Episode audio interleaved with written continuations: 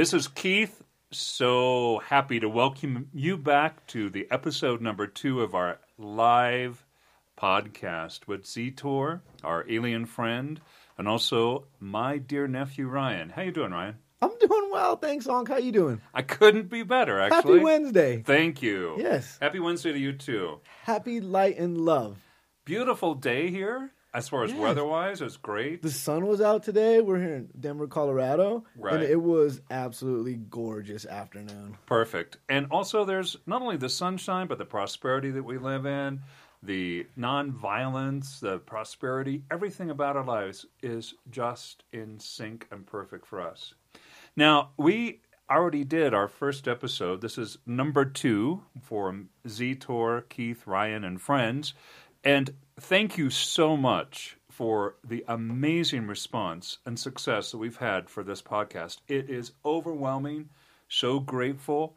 I have such a, a good feeling within myself because it has reached so many people so quickly in just a little over a week. So thank you again. Yes, thank you, everybody. Appreciate all the love. Absolutely. And please, if you like it, if you like what we're doing here, it would be so incredibly, uh, we would be so grateful to you if you could post it on your social media, if you text it to people, if you could share it with friends. Because, you know, we're just doing this to bring kind of a, a message of hope and light, our perspective. Zetor comes in, he helps us out. So it's a universal law and universal principles is what we're going to be talking about tonight.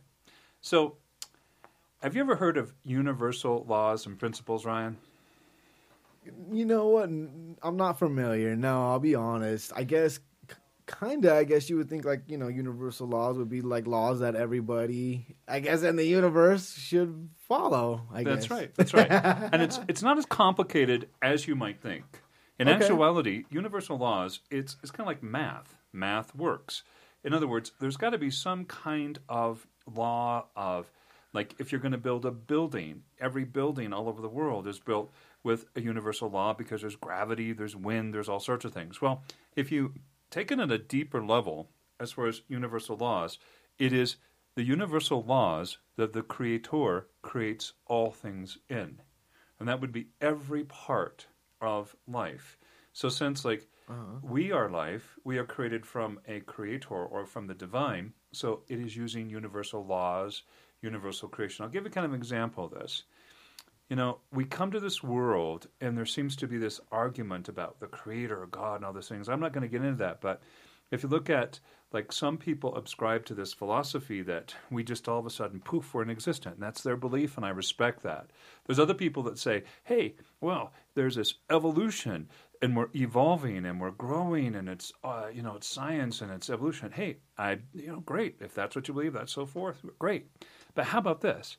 How about if the divine creator created through evolution. In other words both are correct. In other words Uh-huh. the creator is creating bringing light and life into the physical world and is using the tool of evolution to create that. So we're always in motion always in, in growth. So we as human beings have evolved and changed. We are growing. We are also part of the whole as far as on the planet and we relate to all species we relate to we breathe in air so does all animals and so we interconnect with all things. We also interconnect with all that is beyond this planet beyond the universe. Every everything that there is is a part of the whole creation which is of light which is of love. I don't want to get too Okay. complicated here. I really don't. Yeah. but you know i like to keep it in simple you know terms because you can get into all sorts of spiritual truths, but you know, then you do have to go to the park and have a picnic. You do have to have a laugh. you know, you do have to live your life as a human being. You know, you can have all these spiritual, lofty ideas, and your kid gets the flu, and you have to stay up while it throws up on you. I get that. I do. All right, but as Zetor, he explains things in a certain way, which I like his perspective, and that's Yeah. what I like. So there's my perspective, Keith. There's Gotcha. your perspective, Ryan, and we have these unique perspectives. There's Zetor. He's from a completely different galaxy, and I've got a real treat for you tonight. Okay. And through Zetor, I met this spiritual being, and his name is Sage. And Sage is different from Zetor in many ways. He's different as far as from a different galaxy. He doesn't actually have a body. He's very golden, light. He's a beautiful being, and and he is going to also contribute to this podcast tonight. But and I, I could explain it, but I think I'm gonna let Zetor explain it if you don't if you don't mind. Okay, no, absolutely. All right. So why don't we let Zetor and let me see. Zetor, are you here? Zetor. Um, yeah, let's. Let, oh, okay. There.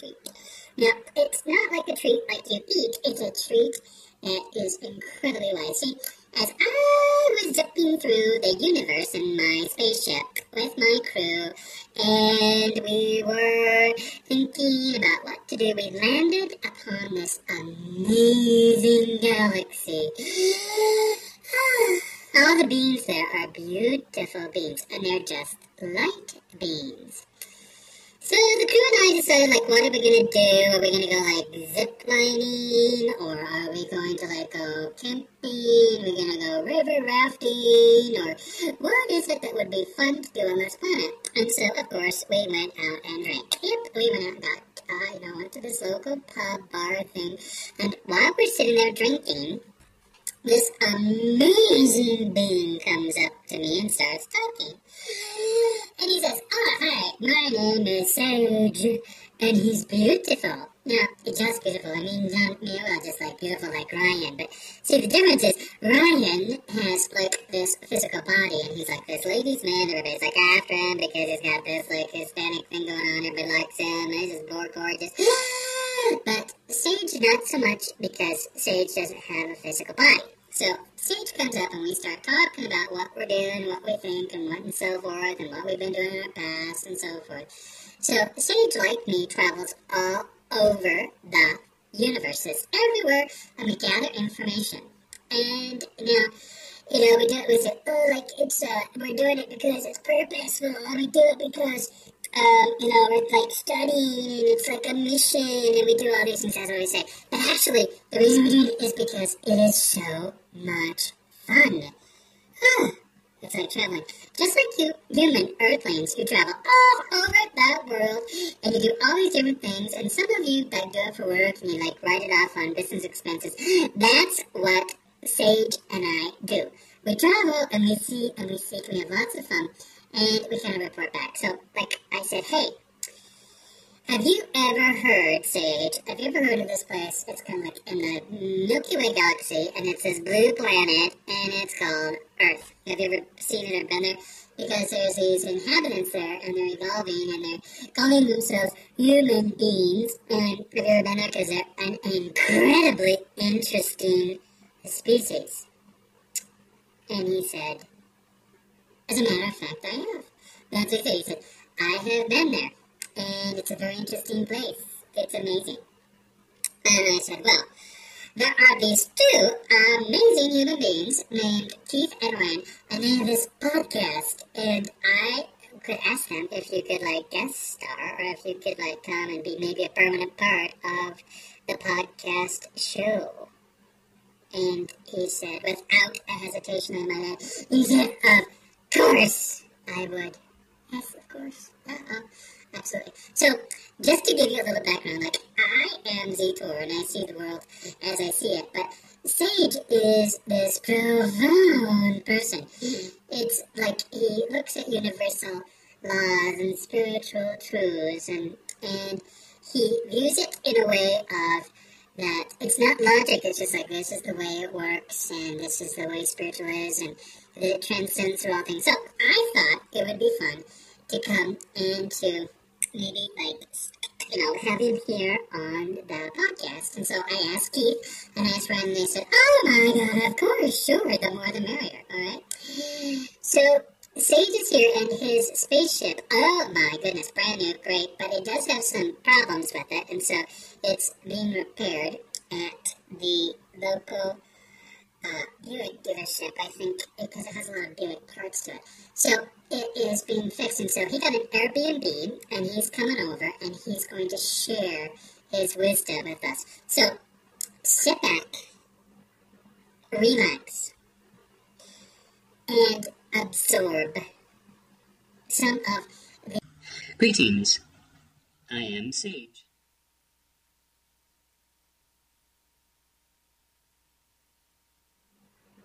Relax and absorb some of the amazing wisdom from my friend Sage.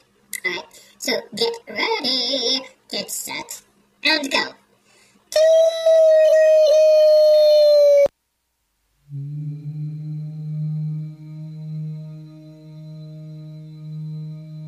Quella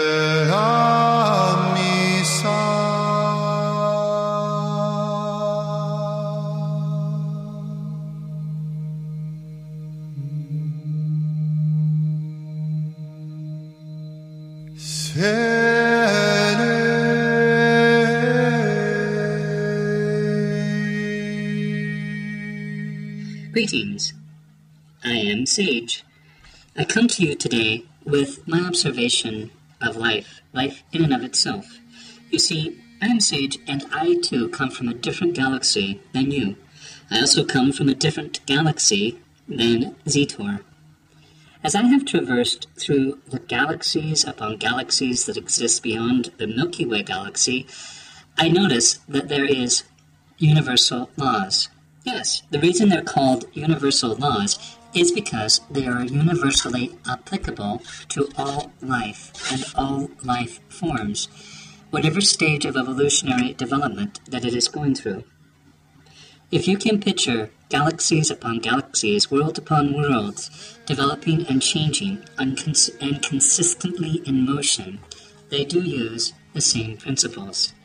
Now, in the human world, which is very loved and which is incredibly divine, you have the unique ability to somewhat go against the universal laws or the universal concepts. In other words, one of the universal concepts is love. You must create your life out of love. The true spiritual individual is the individual that the soul of the individual is grounded and seated in integrity. It is the foundation of the person by which you must build your spiritual life upon. Each individual spiritual life is very unique. One is very different from the other. One is not right and the other is wrong. It is just different. However, there is universal consistency in all that is created. There is consistency in you human beings and fellow earth creatures. You are all loved. There is also the creation of all vegetation and all other animal life, the aquatic life, the air, the earth itself. Though you do not see it, there is also life evolving even on the planet. The planet, in and of herself, is a living being. She, Mother Earth, is giving you your life. Even what is perceived by you as hard rocks is not without life. There are atoms in those rocks that are motion and moving and that are also transforming. At times they were molten lava, and now they are rock. They can also break down and become minerals that could actually become some physical body or even part of you in the future. That's the way it works. But I get a little ahead of myself. I am sage. I am here to help. I am here to observe. I am here to give you universal laws that are applicable and easy to follow. Again, you do not have to be a rocket science or you do not have to be an individual that is of great intellectual knowledge, for you are already on your journey. You see, the knowledge that you are seeking to attain spiritually is already with you spiritually. Yes, it is already a part of your life. You spend your life intellectually trying to come to conclusions and trying to intellectualize. You go to universities, you go to colleges to gain an intellectual degree so that qualifies you to be intellectual. Now, if I might pause for a moment, obviously, if you are a human being and if you are going to get on an aeroplane, perhaps you do want your pilot to go to aviation school and get a license to, to pilot that plane. Perhaps if you are going to have surgery, you do want to have some kind of license or some kind of qualification from that surgery. I'm sorry, that surgeon, if he is going, if he or she is going to open you up and going to operate on you. I do understand that. But as far as everyone on this planet, seven and a half billion people, you also have wisdom within inside of your soul. Yes, you have light inside of your soul, and that light comes in the sense of light codes. You can ignite those light codes within inside of you, and you have a download of information. Now, that is sounding somewhat incredibly far fetched for some of you, but some of you are having an epiphany at this point. In other words, you are a spiritual being that started your physical world and your physical human life way before you became a physical human being. You are a spiritual being of light that is eternal, that has never been born and has never died. Your soul is energy. Energy is never created, it's never destroyed, it's just transformed. You have the gift in this life of being physical, and that is the reward of life. You see, many of you wait until you have this concept of after you die, you are rewarded. You're placed in some kind of paradise or some kind of damnation forever, and that is simply not correct. Release that concept and know that you are light. Know that light is always motion and in motion and growing and expanding and changing, and so is your soul. You're always evolving. So, you have DNA, obviously. You have the essence of who you are. You have your knowledge. You have the ability to heal. So, what are these light codes? Let me give you an example. You are of the creation of light. How you came into this world was there was a mother and a father, and there was a conception, a pregnancy, and then you. When your mother was pregnant with you, she did not use her intellect, nor did she use her mind to create you. She did not sit there and say, Oh, today is Tuesday. I must be sure and create my baby's little feet, or my baby will not have feet. Oh, I forgot, so now my baby doesn't have feet. Then next Sunday, I have to f- create my baby's little eyes. That is not the way it works. If you believed you were an intellect or a mind, that is how you would think creation came about. No, that isn't it. The way it works is it is come from your soul and from the divine, which is God, however you describe creation. As your mother was pregnant with you, it was her soul, your soul, and the soul that is your father, co-creating life. That is one of your greatest gifts, is to procreate. You are a spiritual being that has the great gift to create physically in a world. That's magnificent. As you were pregnant, your mother's light codes were creating from your soul this amazing being that is called you. You are being endowed with all the physical attributes, all the DNA, all the genetic predispositions that you needed to come into this world and be you.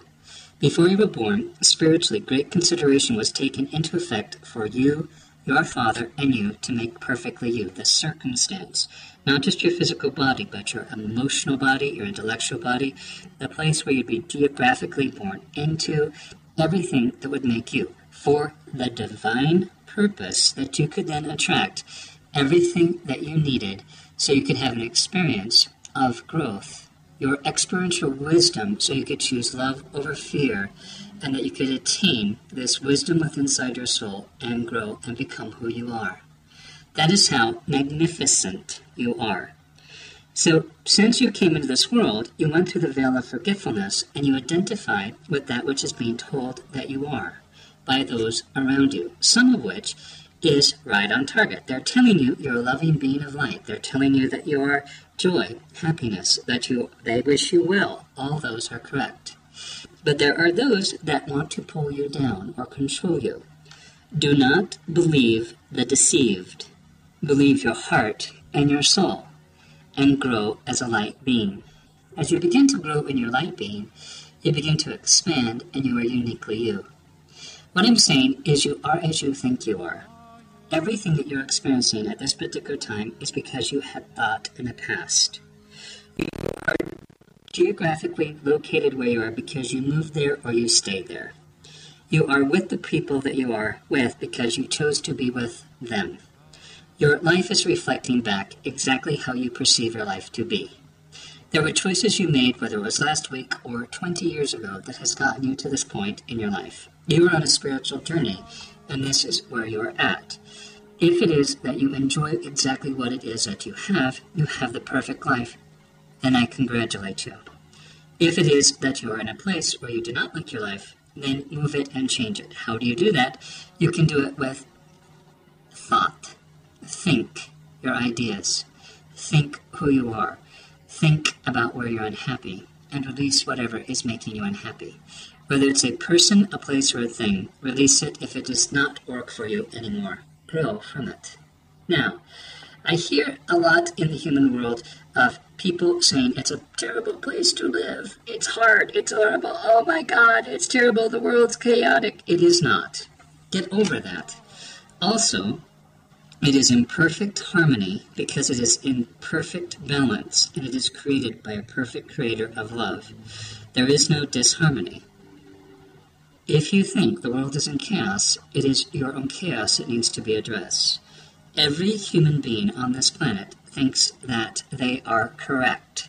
There are those that think, oh, those other people are insane. Those people that you think are insane also think you are insane as well. So get over projecting your issues outwardly, but change them internally with inside your heart. How do you do that? You do that with affirmations. One of the affirmations you can make is this I am. Anything you say after the I am affirmation, you will become. I constantly say to myself, I am sage, I am love, I am light, I am joy, I am happiness. As I say that, the divine creator, that which is a universal law, intercedes and provides exactly what it is that I am. Now, if you think that you should change the world, then ask yourself, where is this chaos coming from? In other words, ask yourself a question of empowerment. Ask yourself the question if everyone in this world was just like me, what kind of world would this be? In other words, you're creating your realm of existence. If it is beautiful, if it is loving, if it is kindness, then you are creating it. If it's disarray or difficult, you are creating it. There is no hopelessness, there is an evolution toward light. Now, I am Sage, and I am so grateful and happy to be with you today.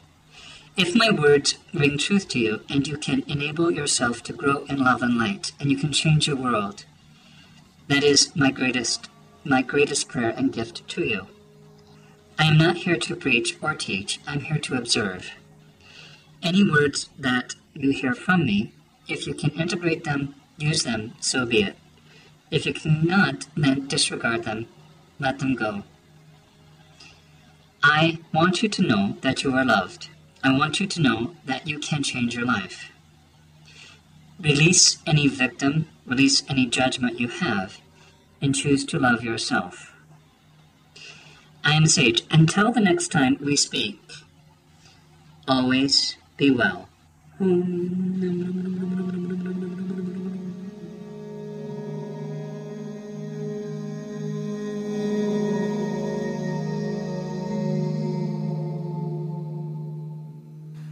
So, Ryan, that was my friend Sage that uh, Zetor introduced me to. Just think of it. Like Gotcha. three weeks ago, Yeah. you had never met an alien whatsoever, and now you have met two. That's True. incredible. It's pretty crazy. I know, yeah. and I, you know, like about, I think it was around Thanksgiving. We were Yeah. having a Thanksgiving dinner, and you said, you know, Unc, I really want to expand my social my social circle, and so, you know, being the good uncle, I now Bam. absolutely. So, what do you think of uh, Sage? Sage was awesome. Um, more direct to the point, and but basically all the advice. I, you know, I guess it took me a little bit to comprehend exactly what he was saying.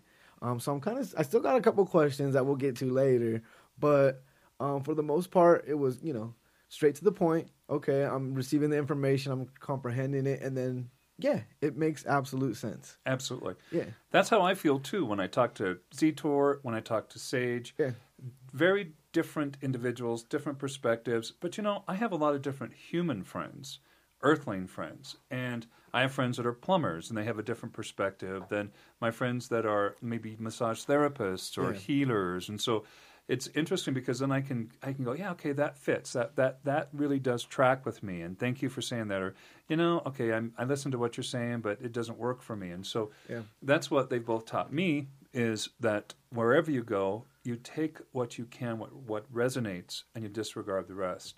When Huh, Sage okay. talks about all these universal laws, I think, Yeah. okay, what is that? Well, the way that my personal experience about universal laws is, as I've traveled all over the planet and I've studied I've studied spirituality, I've studied religion, philosophical belief systems, shamanism, all sorts of different things, and I respect it all because whatever works to get you through is what's important. gotcha. But yeah, exactly. I mean, it doesn't matter how you define it; it's a matter of like it works for you. and respect. And one comment he made, he said there's universal laws. And what is that? Well, in this life, he said you don't. In the earth life, it's Mm-hmm. unique because you don't necessarily have to follow those. And if you're not following universal universal laws, which the number one is love, Mm-hmm. the definition of love, the opposite of is not like hate.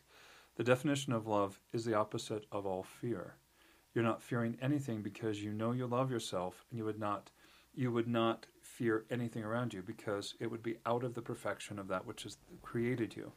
What I think is also interesting is I have gone all over the world and wherever I study religions or wherever whatever I do, it seems like each human being has such a yearning and a longing to either go home, to go back to heaven, to go back to Jesus, Muhammad, Buddha, Yeah. whatever. There's something that everybody knows they are not quite home. I think it speaks truth to you that you say there's something more. Like you said in the last uh, Yeah, yeah. when you met Zetor, you said you knew there was something higher.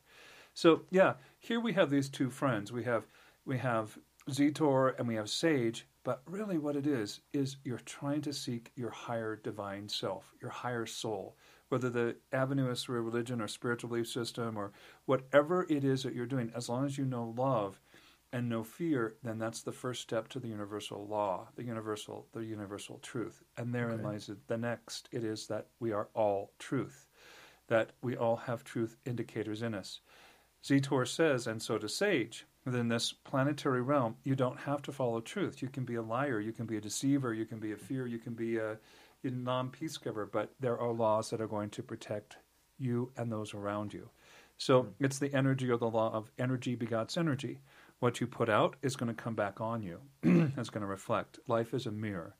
That we hmm. get to the point where we ascend to the point where there is no more animosity toward this life. There is no more hmm. angst or anger.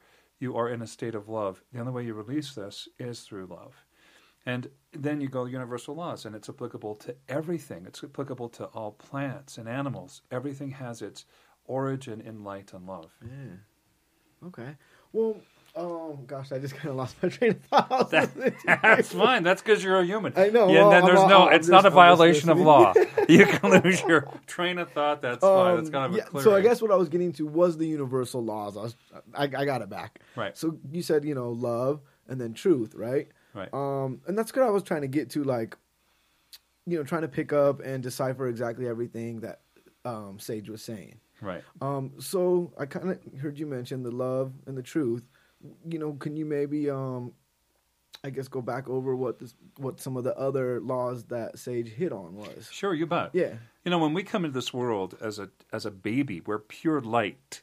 We are individual light, and we are we have this physical body, emotional body, intellectual body, and we start to grow. It's just like the same law is applicable to a puppy or or an acorn or a pumpkin seed. It's like you plant it and it's going to grow, and whatever it is, it's going to grow. It's going to it's it comes from its parent and it grows into light and love.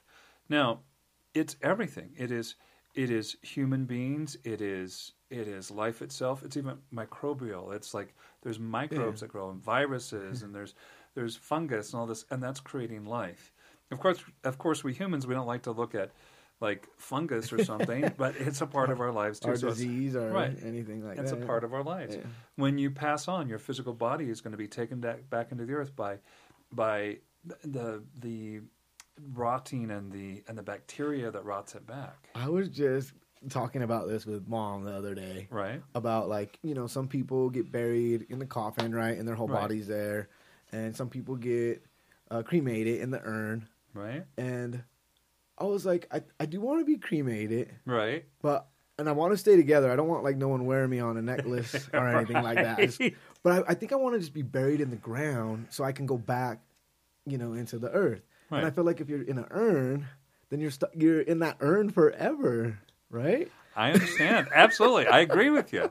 I but I mean, I mean, once we leave our physical body, I know Right. it doesn't matter anymore. Right. But I don't know. It'd be nice to know. I know I've seen on the internet where you could like become a tree or something. You know, like you can Right. plant your ashes in a in a tree, and then the tree grows, and you're part of. You know, you're back part of the, part of the world again, or part of uh, all the energy again. Right, right. Yeah.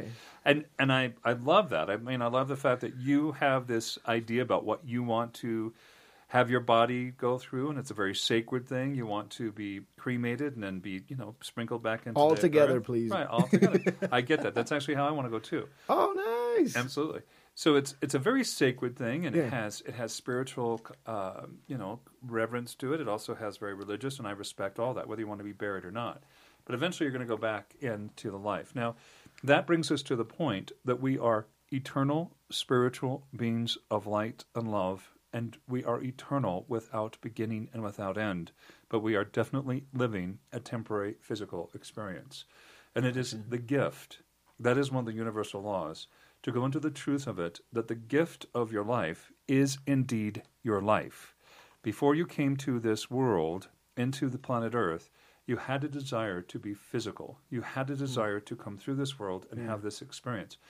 Each individual, you and I, and each human being has had this multitude of experiences, some very positive. You fell in love, you laughed, you had joy, you had sorrow, you went through pandemics, you've gone through the flu, you thought you were mm. going to die, you lived, you almost got into an accident, but you still lived. You d- developed a talent, you developed your mind, your body, you, tr- you healed yourself. Mm. All of this is going to look really good on your Earth resume. I knew it. I knew we had resumes. Correct. So you go to this love and go, wow, look what I've accomplished Yeah. on the campus called Earth. And I think I've got my doctorate. look what I did here. That's pretty amazing. everything. And you go, yep, you are. Because how would you know yourself if you didn't have this physical form to know yourself in? All right. Gotcha. And then maybe, okay, so just like in other students, there's these ones that are just like zooming through and they're like these gifted, you know. Yeah, 4.0. life's, like, so wow. easy. And there's these other ones that are out there going, ah, screw it. I'm not going to do that. I'm going to go get stuff. I'm going to go do this. I'm gonna... And it's, just, it's just like life. Those are just standing by and they're going, okay. So in this life, in this school called life, you're kind of sitting around doing nothing. Well, how's that working for you when you're getting to be 27 and 35 and 40? And that's what the universal laws are. It's like it's never ever too late. If it has a mm. soul, it's of God, and it's never mm. ever too late to move your life in a way of success in life. And it's just a matter of, well, it's another universal law. And if you look at like the word repentance and you think of it as fear, you go, oh, there's this God that's going to come in and it's going to destroy me because I'm not doing right. And I'm, I'm oh, I, I realized I shouldn't be doing this. But if you look at it with love and transcend the fear, the repentance, even the word, is a French word meaning repair, to repair yourself. So you take your love for yourself, your love for your divine, and love for your soul, and you begin to integrate that love and repair yourself and change your life. And then you attract to you the uh, opportunity that and resources you need to change your life. Yeah. Okay. You know what? I think I am kind of comprehending it a little bit better. Because when you say universal laws, I kind of figured like, you know, one through ten, like the commandments or something. Right, like you know, right. one is love, two is is light, you know, three is is truth. But it's almost the laws are just kind of everything that you're explaining, and it's all together, and it all works together. Perfectly said. It all Okay. works together. If it's in sync, then it is working together and in whole, like you're a part of a, a, something that's much greater than yourself. Hmm. and it's like your soul has what is known as chakras. The chakras are actually seven spinning wheels of spiritual light. Now, if you're in balance with that, meaning that you have a good code of conduct, you don't have to be perfect, but you're doing your best. This is not. This is not. This is not hard to attain. You're just being nice, doing unto others as you would have them do unto you. The being childlike and helping others where you can, being kind, holding the door open. If someone gives you an extra twenty dollars at the grocery store, you go, "Oh, excuse me, you gave me twenty extra dollars." You don't go, "Oh, lucky me." No, you give it back. you know, it's just a, you know, uh, uh, uh, Or you're like, you know what? I've been good this whole time. I'm sure this is just a sign that's saying, "Hey, here's a reward for being good." Right, but be careful. Be careful of the illusion of the Santa Claus God. It's not, Gotcha. Uh-huh. yeah. Okay, so you go through life and you're you're vibrating. These chakras are there's seven of them, and you balance them out by love and harmony. That's how you balance them. It's not really that complex. You do not have to join an ashram for two years and burn incense. And with respect to that, you just don't have Yeah. to do that. You just go through your life. Now, the seven notes on an octave scale of music is actually the same as the music of those of those chakras. Yeah. So you can play when it's in balance these seven uh, notes, and you can create amazing word uh, music, Yeah. songs. Everything is expressed, and that's a universal law as well. All right, so the human being that's in balance with harmony and light and love is also balanced through seven chakras, so they can create music with their life and not noise. That's the way it works. It's just very consistent. Everything has, like, you hear these algorithms, you hear all these things that we didn't hear 100 years ago. These are things that have been universally in life forever. Now, what's interesting to me is this: is I've done a lot of spiritual work. I don't know all things, but I've done meditations. I've had different philosophies of thought. I've had different religious connections. But there, when when you look at the universe that's consistent, it is like math. Math is consistent through all things. You can explain everything, but it's also Numbers never lie, yeah, right? it's, it's also about light as well. Oh, gotcha. I'm pretty good at math, so Well, you're pretty smart.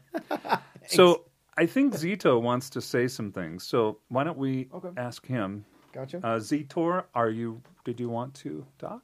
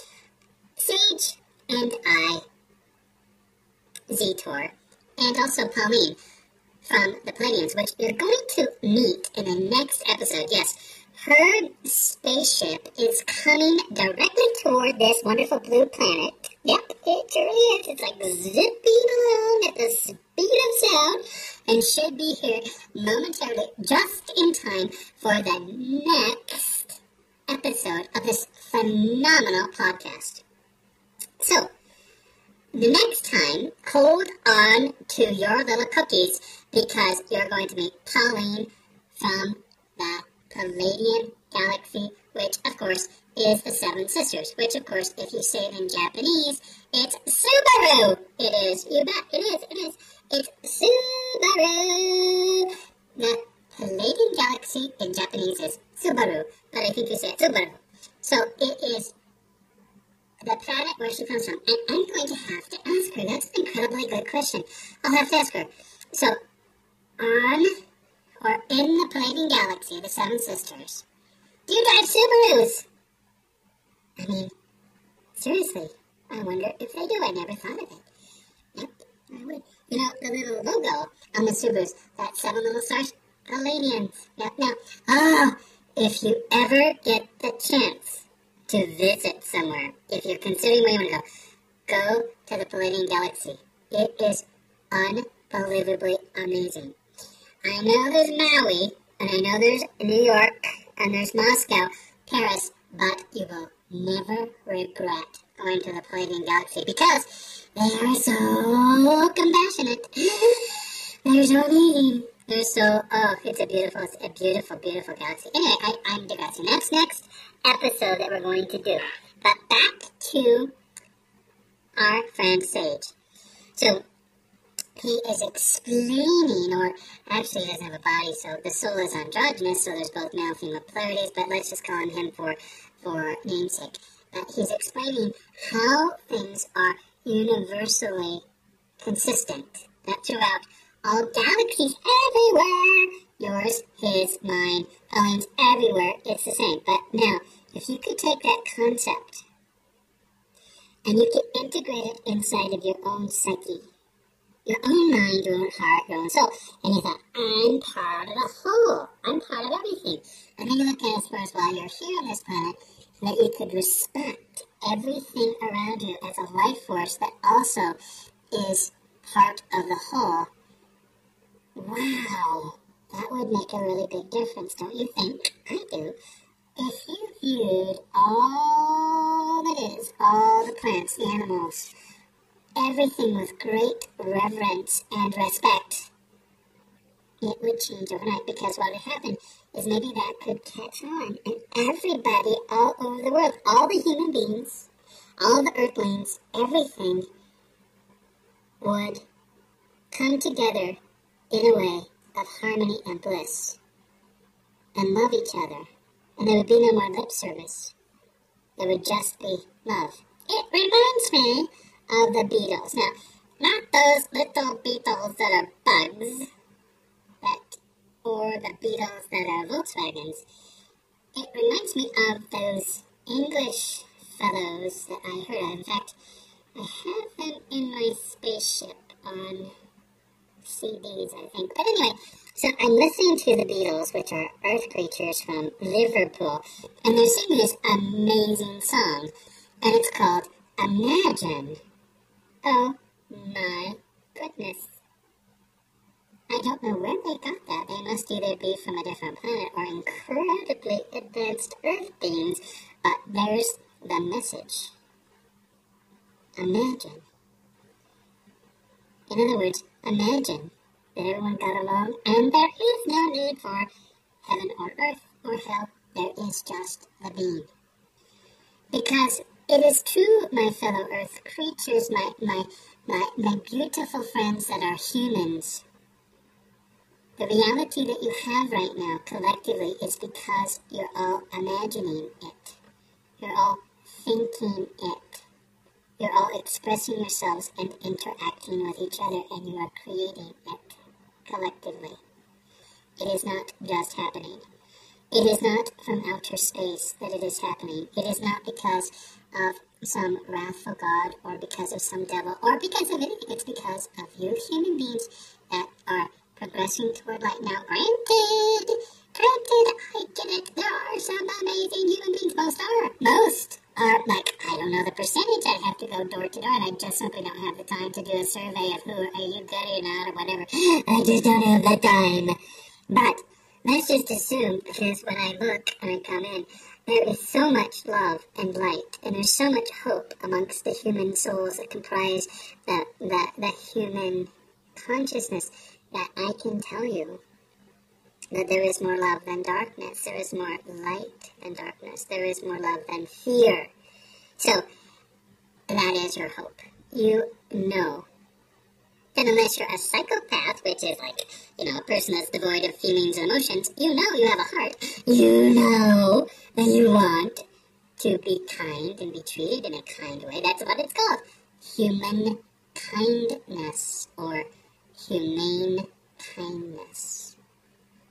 It sounds a little cliche, but it does start with you. Accept everybody is there in the uniqueness and be your best self. That doesn't mean you have to be a super triathlon athlete. No, no, no, no, no.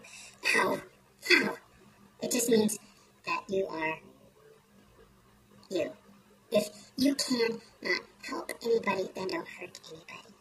Alright, so this is Z Tour. And I definitely wish you all love and light.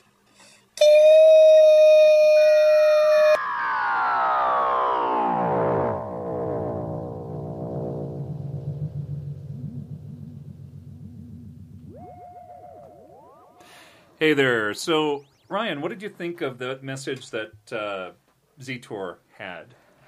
Um, I liked it. I did too. You know, he talks a lot about. I was gonna say, yeah, refresh a little bit. Well, he's talking about creating your rea- your own reality. That each human being has the responsibility of creating their own reality, and that's by thought, by action, by word, how you feel. So uh, we we have in this consciousness, in this human consciousness, we like to project. It's everyone else's problems that you're not happy. In other words, Yeah, it's the true. world's problems, it's the government's problems, there's a lot of pollution, there's all these kind of things. And so you get filled so much with darkness that you start to slow down and you start to be grumpy and it just like it becomes you. However, what Zetor says is really it's your choices. Whatever you chose in the past is what you are now experiencing, and if you choose differently, then you can experience something completely different in, in your future. Okay, okay. Thanks for clarifying that. Yeah, that makes sense now. Right. So Um, it's improvement. It's like it's like you're looking at your life. You're you're being happy. You're choosing. You are choosing your own path because we are creating our life, and as we create our life as an individual, we Yeah. interconnect with all other human beings and all things that are. And literally, it's like the power of one can make the difference in other people's lives. Okay, I, I guess kind of too. What popped out to me was, um, he did say something about heaven and hell, right? Right. And I've always asked you, like, hey, you know, is, is, that, is that real? Is that something real? And I guess kind of what I'm comprehending is, if you manif- manifest it in your mind, then I guess you you do give it energy and it becomes somewhat real. I guess, right? Right. Um, I guess maybe clarify a little bit on that though, because hey, they're saying, hey, but if you don't believe in a hell or a heaven, it, you just believe in, like you said, the energy, and then maybe we wouldn't have to live so much in fear, you know, of going to this dark place that you know we think, hey, if we do something bad, that's where we're going. Right. Yeah. That's an incredibly good question. Of course, granted, there's been volumes of books written about that. Yeah. Religions, many started over that particular concept worldwide for yeah, thousands and I'm thousands of opening years. up a can of worms. and I'm going to answer that right now here on this little podcast. And the world will go, that's it. And overnight it'll be different. Okay, so heaven and hell. This is my personal perspective of Gotcha. heaven and hell. You can be in heaven on earth and you can be on hell on earth. It depends on you. There is a hell on earth and there's a heaven on earth, and it's a matter of your own perception of life. If you choose fear, you can be in hell on earth. You can be in heaven on earth if you choose love. Now, granted, if something happens to someone that you love and it's tragic and you're taking that on yourself, then of course it's a hell like state. It's depression, it's sad, you're going through grief and sorrow. But around you surrounds love and light. But if you really get to the concept of hell on earth, as far as, well, people say you're going to go to hell if you do that, or, or I'm going to go to heaven, and so forth. It reminds me of this beautiful little meme that my friend Cato just sent to me. And she, in it, there's this monkey, and it looks at this other monkey, and it says, You're going to hell. And the monkey goes, Okay, so what's in hell? And the, mon- the other monkey goes, Well, people like you. And he goes, the monkey goes, well, what's in heaven? He goes, people like me. So the monkey goes, you really got to work on your threats. it's like, and I view the same thing. Like if it's all people like me, we'll be we're all right. Correct. right. So if you look at people that are saying, whenever someone has looked at me and said, and it hasn't happened for decades, thank Yeah. God, but somebody goes, "You're going to go to hell," and I look at them and I go, "Okay, first of all." I intuitively see that you're already in hell because you even say that, because it's a difference. I'm a part of you. But yet, let's just take the premise that you're, I'm going to be in hell. so, in hell are all my friends. And in hell is well, there's like Elton John and Freddie Mercury and, and all these incredibly good people that are, are designing and decorating hell and lighting it up. And, you know, when, when, come on, you know, that's not going to be held for that long, you know. But then you look at, you look at heaven and it's all these people that are seemingly incredibly angry and very judgmental. And it's like, oh, I, so, you know, let's not say it's an after death experience, but let's say it's in life experience. I'm around you, this group of people, and it's it's putting me in a hell like state. But when I'm over here in a heaven like state, it's because I'm around people that love me and support me and accept me who I am. It's very interesting when I hear about this hell concept because Yeah. it is it is the first like step of control. Whenever a group of people wants to control another people, they create a fear base that needs to be protected. In other words, whether you're saying it's the you know the Crips or the Bloods and it's a gang and we're your family, whether it's a, a religion, a government, it's like there's other people out there and they're going to get you, so you're going to be safe right here. Be come do this, and unless you're Right. going to go to hell, okay.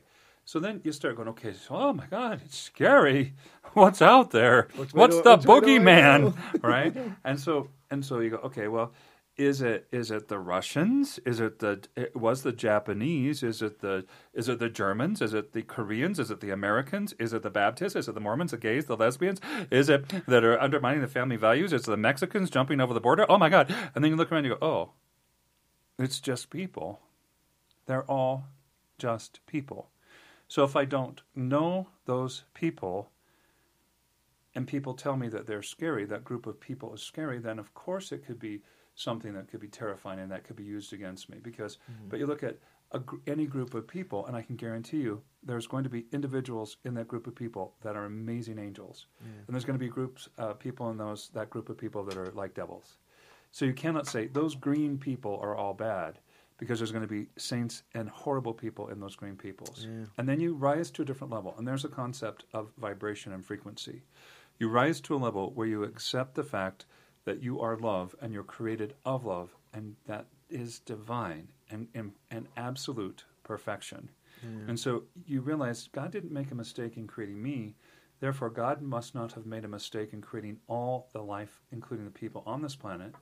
And so that must be a part of creation too. I just don't want to participate in it because I don't want. There's certain things that that I want to l- live my life in love, and I want to r- rise my vibration to a level of love where I'm not damaged.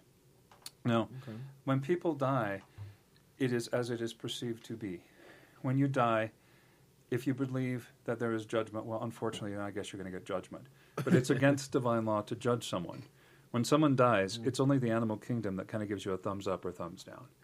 That it's it is against divine law to judge another human being. So there is another point in the world and the earth. You can simply judge other people, but it's against divine law. But actually, what you're doing is reflecting the darkness within inside yourself Because you're scared. because you're scared. You're scared of that individual, that person. Well, I'll be honest. Religion for me was kind of scary, you know. And uh, you think if you don't practice it the right way that you're, you know, that it's taught, that you are gonna go to this place, and then this place scares you because you're like, well, I'm gonna, will I be there for eternity? And like that's what I have to look forward to after this.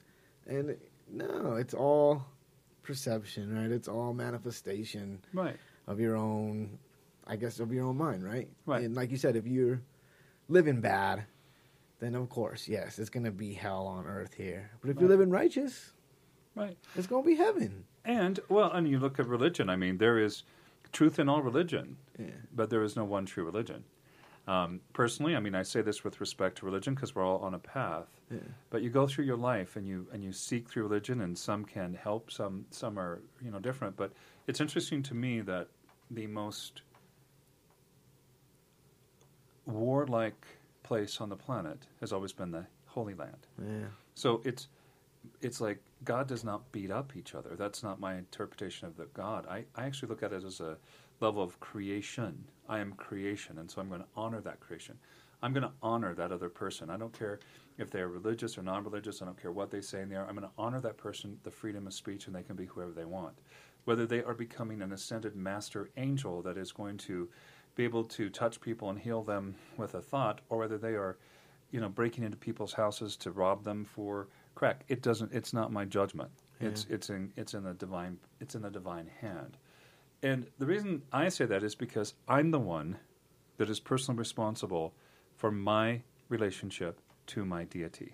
I, Keith, am the one that's responsible for how I perceive the world, how I affect people around me. Hmm. And I want that to be in love and light. Yeah. I think you're doing a great job. Thanks. With that. I appreciate that. But I know that um I know we got to move the show forward a little bit, and I know Sage was she had. All right, I'm sorry, I don't know why I said she. He's androgynous. He, she. I, I don't know why Sage sounds like a girl name to me. Maybe that's yeah, probably. I don't know. I'm sorry. Anyway, um, he touched on light codes, Mm. and I, I kind of uh, I was gonna ask you. I, I guess I just didn't really understand or what that kind of what what he was trying to get into when he was talking about that. That is a that's a that's a something that's actually been around from the beginning of time, or Uh-huh. the beginning not of time, but the beginning of the earth. Light codes are your spiritual DNA that is that is enacted when you when you go through your life, and it's kind of like well, Did you I- say like the seven? There's like seven. Did you say spirit lights? And, well, no, is that those are the where- chakras. This is a little bit Chakras, different. right. that. Okay, I'm getting confused. Maybe. Yeah, you know, actually, I, let's ask him. I mean, he's he can uh, explain it a lot better than I can. So let's ask Sage to explain a little bit more about the light codes.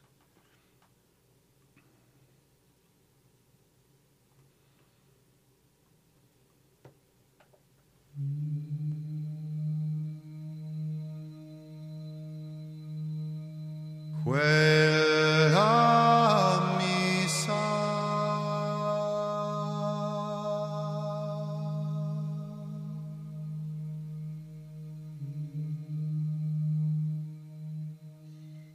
Greetings. Once again, this is Sage, happy to answer the question about what light codes actually are. Light codes are a part of your soul. Again, your soul is light and it is eternal. As you come into this world, your light is focused in such a way with purpose. It is as if it is your map. It is that which constructs you. It separates you from just common, everyday sunshine or light that's around you. To explain, your body has DNA to it. Your DNA helix is that which is the blueprint to your physical body. Your light codes are the blueprint of your soul. You are literally a spiritual being of light with light codes that is creating the physical body with DNA. It is the map. It is the architectural blueprint of your life. It is your life in motion. Your soul has these light codes that are unique to you. Now, human beings share commonly many of the same light codes. You come into this world much like a computer that has a lot of different downloads in this computer. However, it depends on what you unlock and what you focus on is what's going to become kinetic. So true and so is the light codes that you have. For example, as you come into this world, the light codes are enacting depending on what you get involved in. They literally become kinetic, for example, when you become a parent. When you become a mother or a father, there are the paternal or maternal light codes that become kinetic to help you maneuver the awesome responsibility of procreation. Light codes also help you every part of your life. If you wanted to be an artist or a dentist, if you want to drive a car, if you wanted to be a captain of a ship, your light codes become kinetic when you decide that that is the direction you're going to take. You gain the skill set necessary. You draw to you the resources available that is going to enable you to do what it is that you desire to do. The light codes are not just within inside of you as an individual, but it literally does draw to you the resources that you need to accomplish that which you set out to. In other words, it's like this. One of the universal laws that is applicable to all things, and that is, if you rise to serve the greatest and highest good of all concerned, the greatest and highest good of all concerned will rise to serve you. So, for example, you're trying to discover what you want to develop as a human being, or what you want to do or accomplish in this life. You have this epiphany that you'd like to become perhaps a medical doctor. As you have those thoughts, you begin to put it in your heart, and that's your desire. After a while, maybe a week, a month or so, you then start to visualize it and think it. The universe, which is all that is, brings into your life the resources available to you to create you in the future as a doctor. Perhaps you found medical school or help with tuition. As you enter into medical school, your light codes become kinetic. Your medical light codes, you as the teacher, healer, the soul group that is helping people, helps you. So perhaps you get some help from your parents or friends for the loan, but also you are tapping into the collective consciousness of the spiritual beings of light that are at that time that you are learning medicine. You're also tapping into the collective consciousness of all human beings that have ever existed that have also been practitioner, practitioners of medicine. That would be those that are medical doctors practicing the science of medicine that is more applicable to the physiology of the body. It would also be those practitioners that are light workers that are practicing the energy of light, like the shamans or the medicine women and men. Those people that are successfully able to remove the dis-ease of the soul to then create an easement or release the disease of the mind, the body, and the soul as well. So you are becoming aware that you are imbuing and embodying you as a healer and a teacher. Now, whatever it is that you are that you are going into, your light codes will become kinetic. It is different than intellectual thought processes. You do have analytical thought processes. Those are thoughts that can come and go, but they also give you an idea or clarity. Light codes are a part of your eternal realm of the light spiritual existence. It is the purpose of your life. You came into this world as a spiritual being of light that is forever and eternal love and light in a spiritual form. You are experiencing a very temporary physical experience. The physical experience that you have is actually to grow by this experience so that you can become who you are, a part of that which is. All of your experience in this life has given you great wisdom and knowledge. As you release your physical body from your soul, you then retain that wisdom in the physical, what you had physically, intellectually, emotionally, and egoically, and integrate that as a part of your soul. As you move beyond the physical body, your soul then releases the emotional body, the intellectual body, and the ego. You are shedding off the weight of this world that does not serve you. You then are in the connection with love and light, and you are the being of light, of love. That is the reward of life. You also have the illusion on planet Earth. The illusion is that of fear. Fear is that which is spoken by others and other humans, but there is no reason to fear. I am sage, and I see things from a different perspective. I see things from a spiritual perspective of light.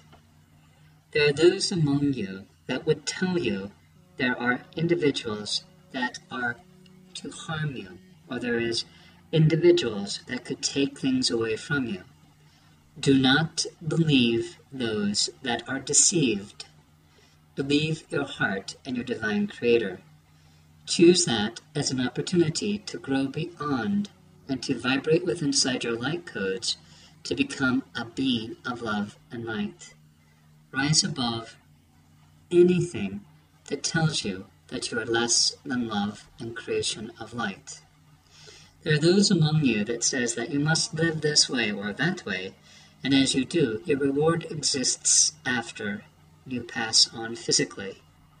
You then are put in a place of some kind of paradise or some kind of condemnation, and that is where you will be. That is simply not true. That is fear's domain to control you and to manipulate you into doing their bidding. Release that concept completely. There is no such thing as a Santa Claus God, where he sees you when you are sleeping, he knows when you are awake, so be good for goodness sake. This is a control feature. God is also not a genie that grants you wishes the energy of that which you per- what you perceive and say of God is that which is love, and that love exists within inside of your heart, and also the heart of every living, breathing human being on this planet. Also in connection with all that is animal, plant, vegetable, sea life, aquatic life, a life that flies through the air, is all a part of you. That's all a part of creation. Know that the creation is infinite in wisdom and love and did not create you in any kind of mistake or make any kind of error. That God created you in a way of love and light and that you are unique. Use your light codes, which is inherently within inside of you, to come to the best that you actually are. Remember, yes, the only energy in this world is love. You do have an ego, and with that ego, some would say that there is an apocalyptic reality, that things come to an end, that this world is in peril. That's an illusion. Mother Earth is very much a wisdom and an entity unto herself. She is evolving and changing. To say that the human race is in peril, or to say that the human race has the power to blow it up with technology or a device or war. That is an error. Be aware of the loving energy of Mother Earth, but be aware also of the energy that surrounds this Earth is love. There are bandwidths of light that exists around planet Earth that keeps everything in order and in place. It is the spectrum of the rainbow, and that's the resonating love. There is that which guards against that which would be an apocalyptic war. There are those that nurture and heal. I am not alluding to angels, I'm alluding to a life force of pure light that is beyond the comprehension of the human mind, ego, or realm. It is what you know to be true. If you release your intellect and listen to your heart, Turn off your television, your devices, and your smartphones. Listening to your heart, you will hear the vibration of love that is consistent and runs through all life. This world has purpose. Do not fear. Here is a vital component of your human existence. You will be much happier if you realize that someday you will die. Yes, every human being on this planet will die physically. That is a natural part of the process. The magnificent part of life is that from absolutely nothing came something, and that was you. Whatever age you were, add one year, or I'm sorry, whatever age you are, add one year to it, and be, at that time you did not exist physically. The miraculous part of your life is that from absolutely nothing you came into this existence. You're experiencing this beautiful life experience, and at some time you will die. That is amazing gift to realize that you're going to die so that you do not waste time. Release yourself from any depression or fear. Release yourself from any conversation that goes nowhere. Run from the idiot and flee from the fool and be yourself in joy and light. And realize that there is so much love that surrounds you that even if you do die, you are not gone. You did not cease to exist. You are still part of this amazing thing called life. It is only that your ego which will die, your physical body which will die, all that which is non essential passes on. But you do look into your life and gain from this beautiful experience. One of the hooks that you can get caught in that is a spiritual trap is the what I will do it when the world becomes peaceful. I'm going to be at peace when the world is peace. I will be this someday tomorrow. It will never happen. The only thing you have is the now moment. You create in the now moment, and you create your future in the now moment. You will not suddenly become successful when you are 30 or 35 or 45. Whatever you have thought so far is what you're experiencing now. Whatever you're experiencing now and what you're thinking and putting your energy toward is what your futures will be. View that as freedom. View that as your creation. Do not fear your life and do not fear your death. View your death as a magnificent transition that is an exit that you used once before and it was called an entrance when you were born. Don't view yourself as some grim reaper kind of reaping you back into some place you don't want to go. Visualize your death as angelic and that is a portal where you release your physical body and you are coming into the next realm. Cast aside any old allegories that tell you otherwise. Release the weight that says that you are not of the divine origin. I am Sage, and I am so incredibly grateful and privileged to be amongst you in this beautiful world, in this particular period of time on Mother Earth, sharing what I know.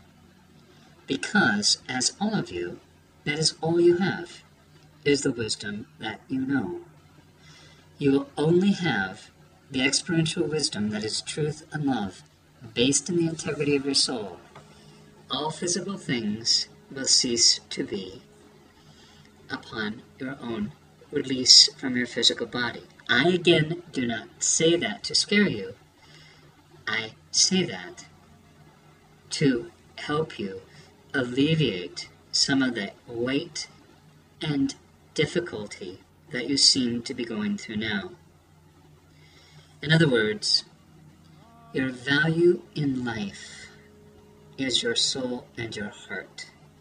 Your value in life is never going to be from what you amass in wealth. I am Sage. Be well, be joy, and be happiness.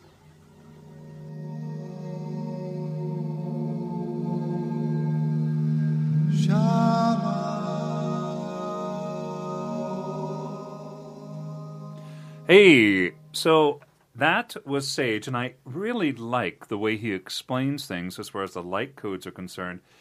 You know, in his perception and how he views life, that makes a lot of sense. And the way I kind of view it too, as a as a human being, Earthling, is we have this technology and and we have these hard drives, and in the hard drives there are these files, and these files make things work. And then there's the the intricate workings of the computer itself, and all this is part of it. And that's kind of like what I view as far as a light code, as far as mm-hmm. the the soul that we are is really creating everything that we have, and is creating our reality, our mindset, and our perception based on our our fears, our darkness, our lights, how much we have transformed, and from a fear base a, a, place of lack into a place of love and abundance.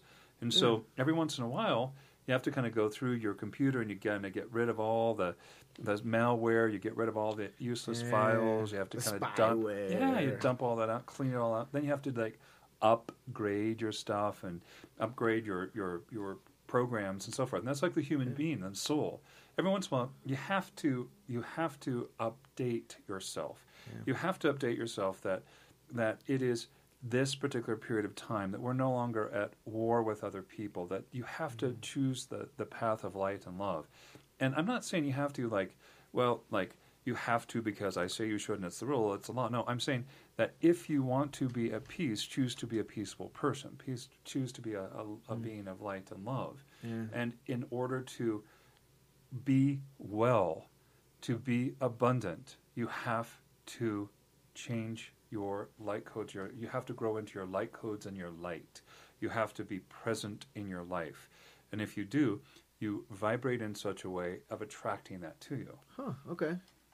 You know, I, I think that you look at the concept of like God and and I, I, I totally respect that. Yeah. But there's I respect that concept of God and I know what people mean, but it's a little overused. Personally I like to perceive it as the source or the divine source of love and light that creates me in perfection, with perfection and light. So sometimes people say, Oh, I don't believe in God. Yeah. That's okay. That's all right. A good example of that would be like the sunshine. You can say the sunshine doesn't exist, but yet the sunshine is providing all the energy you need for your life. It is providing all the energy that's creating all the flora that is creating all the oxygen that you're bre- Yeah, breathing, everything. Yeah. So, so sometimes when you say I don't believe in God, it can actually be a turning point in your life that you're rejecting the egoic God or the description of God that is false to you, and you're going into your heart and your soul, and you're finding that you have love and light within inside of you. You are viewing God as something that you see, oh, this person says that's God. How can that be? It's so horrible, and how can this be terrible? But then you go inside and you go, there's something greater. I know there's something greater than this Yes. that that there's stability and there's light. If this darkness exists, and and so there's got to be light. And so when you say I don't believe in God, it can actually be your turning point to your spiritual awakening hmm. process that is then illuminating you as a being of light. That you are then away from anything that is false and moving into your true self and becoming uniquely you. You're, hmm. you then you're igniting your light codes and you're becoming the being that you are to be, and you're ceasing to be that which you were taught to be. Okay, I understand. And and I guess the perception too is like, oh, people that don't believe in God, they're they are the evil ones, you know. But and I guess just for me personally, you are taught one thing, like you said, and, and sometimes it is the fear of God, right? Oh, this is God, and this what? well, Yeah. really? okay, well, you know, and and here's the deal. What I've noticed with people is those people that have it don't need to talk about it. Those people that are loving and Yeah. genuine, Oh yeah, yeah. they don't need to talk about it. It's you know people that are in really in physically good shape. They don't go around and go, "Oh, I'm really in good shape." They just go around and, and are in good shape. Yeah, you could Pe- tell. people that are not, you go out to dinner with them, and they go, "Oh, I have to do this diet," and, I have, they're always on a diet, but yet they're twenty pounds, fifty pounds overweight. People that I've noticed, my friends and my clients, that have a lot of money, they never talk about that. They never talk about money. But the people that are broke and have That's big houses, that's about. all about how much money they have, but they have this huge debt that they're trying to pay off. Yeah. So when it's interesting, people that are successful, that are very successful with their life, with their work, they're so busy being successful that they don't want to run around with other people and say, "Oh, I'm so successful." It's the people that are aspiring to be successful or really feel like they've missed the mark that are constantly trying to perpetrate an illusion of success, which of course is then the mm. ego. So when you say I don't believe in God, that's your right. And if you don't believe in it this way, that's your right. But if you truly know of God, then you don't need to talk about it.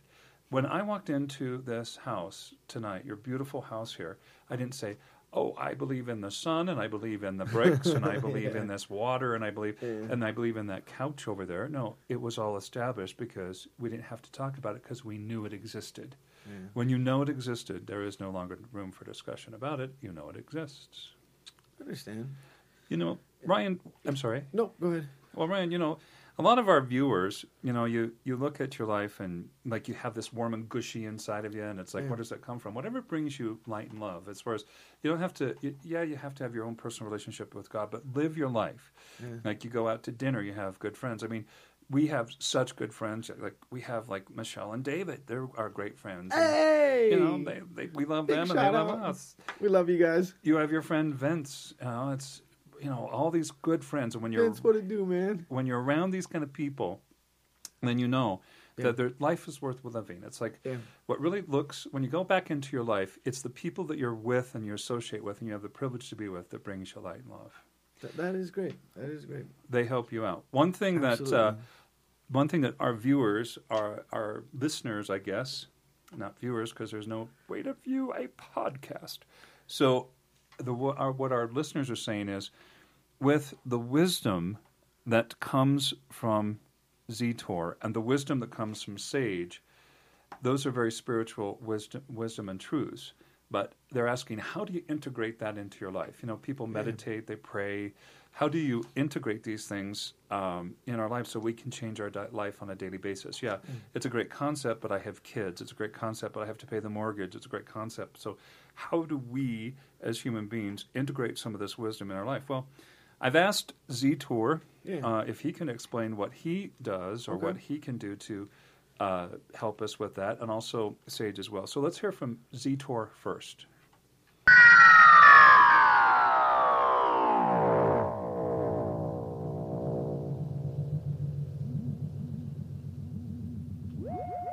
Greetings, Earthlings.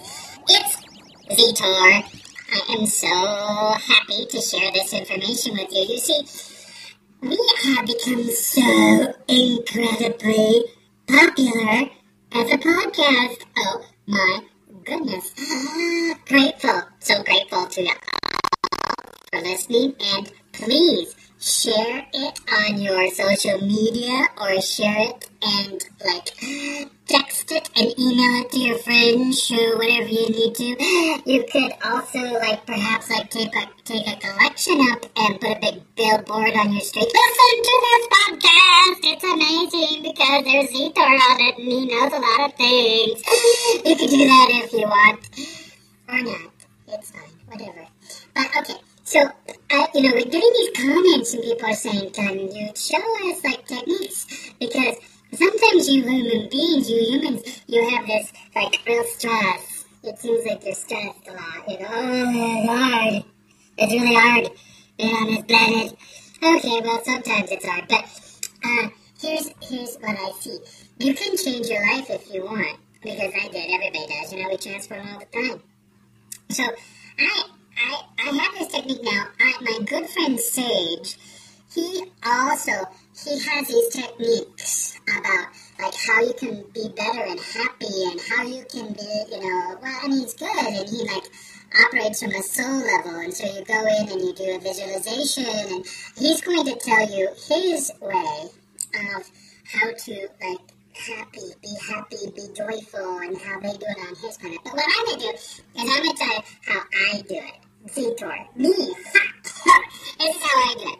Now, now, when you go to Sage, he's telling you to like go inside and do your own personal work and self help. That's great, and that works. But what I do is I'm just magic. Yep, I'm magic. So I just telepathically with love right from my big extraterrestrial heart. I just push love with my words out into the magic podcast land and I put that love inside of your heart and instantly you become happy, loving, and joyful. Yep, that's what I do because I'm Zetor and I'm magic. But I have to make this for you. It's like, uh, well, it's not exactly like a magic potion. It's just I have to mix a few things together. So here we go. So first of all, I take a medium-sized bowl, and in the bowl I put some Feel Better batter. Now, I have not seen that anywhere on the earth, so I'm gonna have to like maybe look into exporting this from my planet. And I bet it's going to be a big hit. I mean, you people export things from other countries. Why can't I export Feel Better Better from my planet? Oh, it's going to be a hit. I'll keep the price reasonable. Okay, so I take one big scoop of Feel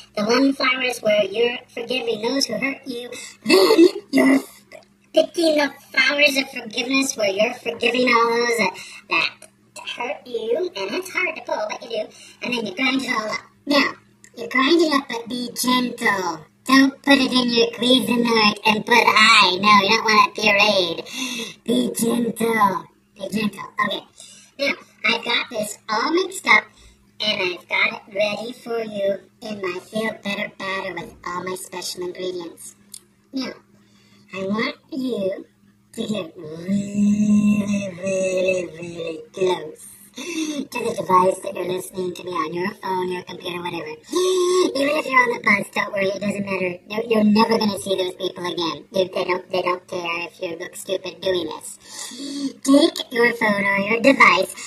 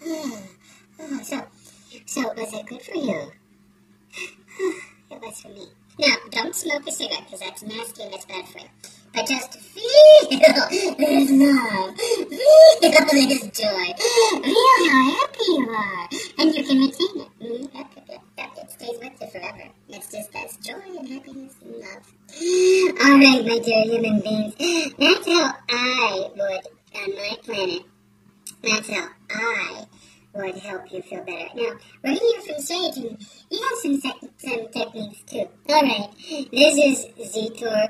Love, light, and pizza bites.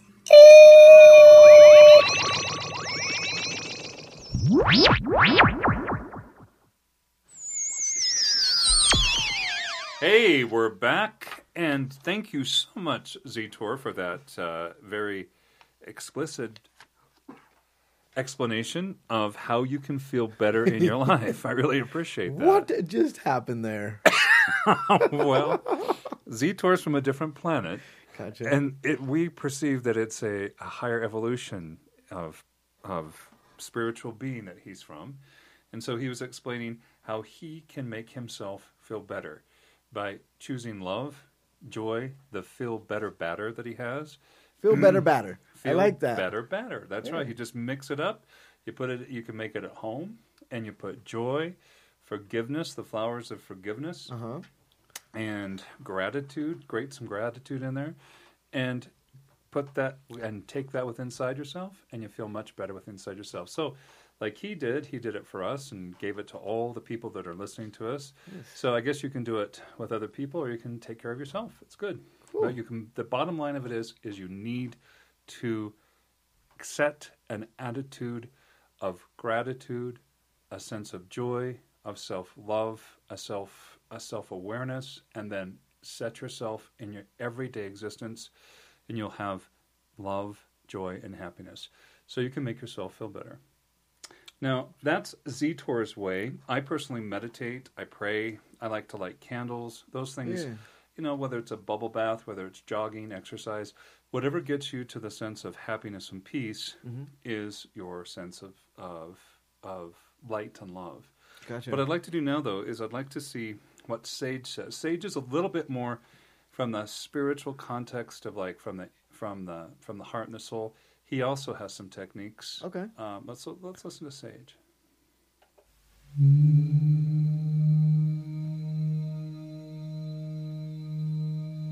Quella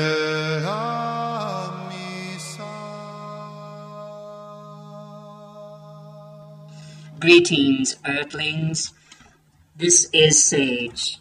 I am so grateful to be a part of this magnificent podcast. It is really gaining popularity all over the earth and also all over the galaxies that are connected. All the infinite worlds are listening to this podcast. Now, on Earth, you Earthlings have been asking us to perhaps help you become calm and at peace and aligned with your spirituality. You see, wherever I go, all upon the galaxies, the beings of light, if you get to the core of their spirituality, is looking for love, to be loved, and to look to a higher place in within inside of themselves so they can know this love. So, I'm going to teach you what I know, and you can use it if you wish. On your earth, you call this meditation, or you could call it visualization. I call it common sense. Now, as you are going through your world, you are interacting with other human beings and other earth creatures on your planet Earth. It is interesting to me because you have conversation at times that can enlighten you, make you happy, and even make you laugh because you have a sense of humor. At other times, you interact with other human beings and you become angry, depressed, or upset. That is what I'm going to try to help you with. If you look at you human beings, you are magnificent, you are loved, you are light, and you have the center of the divine creator inside of your heart. Each one of you do. You are equal to any human being that has ever been on this planet, is now on this planet, or ever will be on this planet. Your ego perhaps says you are less than or more than. So here is a technique I can help you to get through the ego, the mind, and interact with other humans in a peaceful way. First of all, make yourself comfortable and picture yourself in a quiet place. Now, if you are listening to me in your vehicles that you are driving on Mother Earth with, it is perhaps not a good time to close your eyes or perhaps to relax. Pay attention to what you're doing. Now, for those of you who can, visualize yourself as a light being. Visualize yourself in a beautiful meadow that is peaceful and private. Ask your guide, your angel, your God, your higher self, your totem animal, whatever it is that you ascribe to as your higher power, your higher purpose, your soul itself, anything that is where you find your solace. Now, this is your inner psyche, your inner soul, and your inner emotional self and spiritual self. The, this field that you're in represents your life. Ask this guide that you have attracted to you to show you where your mouse traps are. Yes, your mouse traps. You see, you human beings have triggers inside of you. You have these triggers. You have these ideologies. You have this right and wrong. You have these polarities.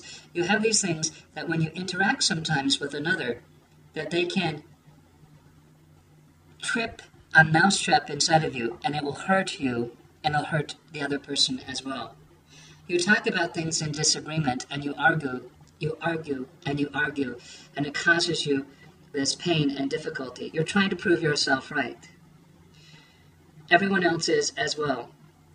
So this guide is coming to you and allow this guide to trigger your mousetraps. You see, if the trigger has already been triggered, there is no potential of damage. If you put your finger obviously in a mousetrap that is set, it's going to hurt. If you put your finger on the mousetrap that is not set or has been triggered, it doesn't hurt at all. So look what's inside of your unhealed wounds, emotionally, mentally, and spiritually, that causes you such angst that you take so much offense with when someone just communicates with you and trigger those mouse traps. Those little hurts, those little things that you take offense of because you are this or they are that and they shouldn't have said that or should not have said this or they should have said this or I expected them to say this and they said that so now I'm hurt. Stop that now. It is not worth the pain that it is causing you. When someone is offending you, that is their prerogative. It is your prerogative and choice not to take offense. It literally looks like that when you are having a conversation and you are taking offense, and they are poking and prodding at your mousetraps. Now, ask this guide to stay with you and as he stays with you, or she stays with you, or it stays with you, ask this guide to show you where your landmines are. You see, these are bigger issues that you have. You have mousetraps, which are the emotions, and which are all these little things that trigger you and hurt you when someone's communicating with you.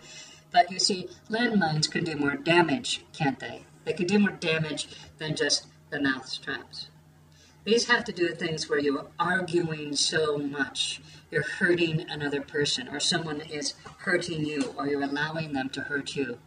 You are arduously talking about your religious allegories or your belief systems in such a way that you could almost go to war over it, or that you could go to fight. It is when you are in a bar and you are talking about something and you go out back and you beat each other up. It is when you go to riot. It is these things that I refer to as landmines because they cause damage. Stop taking offense. Allow this guide to explode and to ignite your landmines emotionally, mentally, and spiritually in a safe way. Visualize yourself in this field of peace, and your landmines are going off, and they are no longer applicable to you. You are done, you are through, you are a being of peace. Now, ask this being to stay with you and to trigger your atomic bombs, all of your atomic bombs, those parts of you that are so engrossed in anger or difficulty or depression or suicide, whatever the case may be, or past sorrows, that it is so overwhelming that you just want it to end or it's apocalyptic, whatever those might be, you ask your guide with love, respect, and humility to explode and trigger all of your atomic bombs.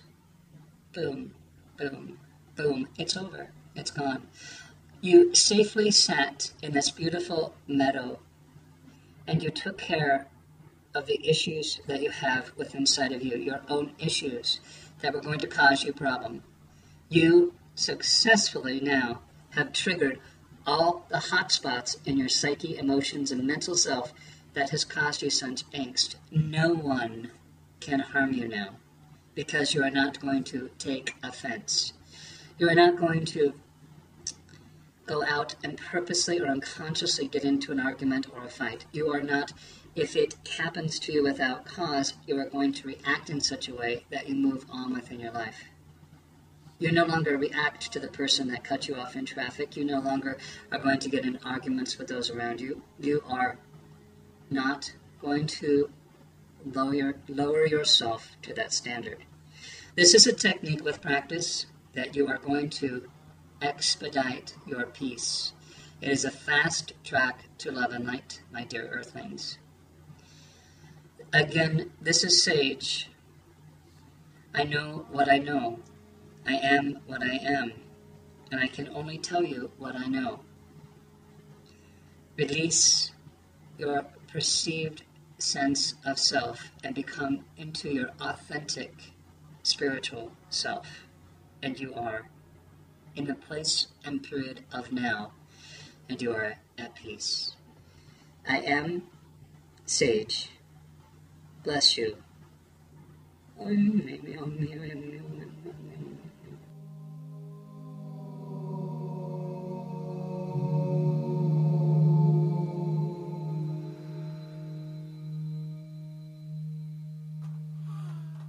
Well, thank you, Sage.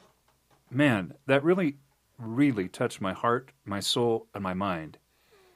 I absolutely got that. Where as I've walked through my life, sometimes, you know, I get into a bit of an argument or I start something and I'm listening to someone and it's almost like they're poking or prodding ver- verbally, trying to, you know, set something off inside of me.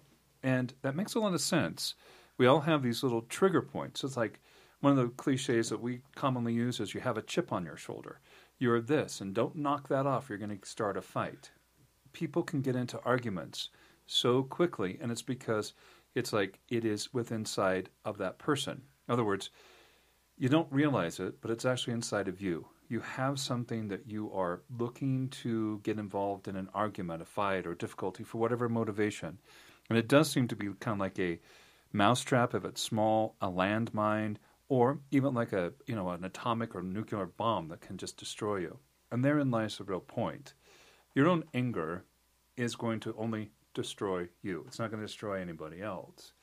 So one of the things I look at as far as like anger, releasing that heat of the anger, cooling it down, and living much more of a peaceful life. Absolutely. Yeah. And I also liked the you know the two comparisons as far Uh-huh. as Zetor and the way he explains how to calm himself down and how you know Sage also Magic. Yeah, exactly. It's magic. All right. I know. I'm sorry. I just um, just one comment about these couple meditations.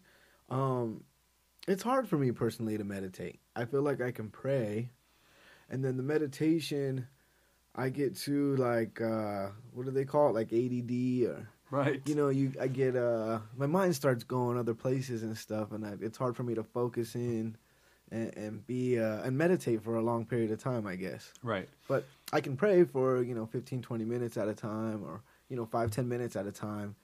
And, you know, I guess I kind of feel like it's meditation. But I don't know. For me, meditation is really difficult right now, I guess. Right. And I would agree with that. Yeah. I think meditation can be very difficult for a lot of people, and, and Yeah. me included. Uh, you know, years ago, I heard the expression that that prayer is the asking of God, and meditation is the listening of God. Hmm. And I now I don't really meditate as much as I used to, but like you, Yeah. I do pray. I ask of God. I ask God to the light of God to walk with me at all times in love and light. And so meditation, there's there's a video on the internet that I looked at, and they talk about meditation as it's your mind. It's it's actually your mind is just trying to take control. It's trying to make sense of things, and it's trying to. And it's like if you're sitting on the side of a road, Yeah. and these cars were coming by, random cars. pardon me, and those were your thoughts. It's like sometimes you want to follow one, or you want to go in front of one, and, and so forth. Instead, instead, just sit there on the side of the road and let them come and go. That's a meditation. You're not really trying to do anything. You're just trying to get to a point of stillness. We go through so much in a daily basis, just in living as a human being, and that's part of the progress. That's part of evolution. There's no mistakes. It's no mistakes that we live in these big cities. It's no mistakes that we live in communities. So unless you're out in the field somewhere in a in a yurt, you're going to have other people and other people around you and other stimuli. So meditation to me is always like um, just being still and heal, to just be just to, to still and heal. But it's it's not something you want to do um, twenty four seven because I think you'd be brain dead. But just just just clear your mind enough that you have your own thoughts come about you. Personally, I think anything that brings you peace, whether it's jogging, exercise, Yeah. whether it's friends, w- whenever you get into a place of, of joy, it's a meditation. Gotcha. I understand. I'm gonna practice that. I'm gonna practice the meditation. I'm gonna go actually go back and listen to this again, and just see if I could, yeah, start to practice some of the some of the things that both of them were saying. Absolutely. Yeah. Absolutely. You know, there's uh, a lot of different ways of being. I mean, people have different gifts and so forth. And, uh, you know, I don't know if you believe in psychics or whatever, but I personally do. I believe that there's some real gifted psychics. Just like any other profession, I'm sure there's con men and there's really gifted people. And so, I mean, I've been very fortunate to, to uh, be around a lot of psychic people. And so, you know, I think Zetor is a little bit psychic too. And Yeah. he has some. I mean, people have been asking about like, Uh-huh. does does he have any special ways of telling what's going to happen now in 2021? all Okay. this? All right. So let's ask Zetor what is going to happen here as far as what he views like the future. All right, Zetor, are you ready?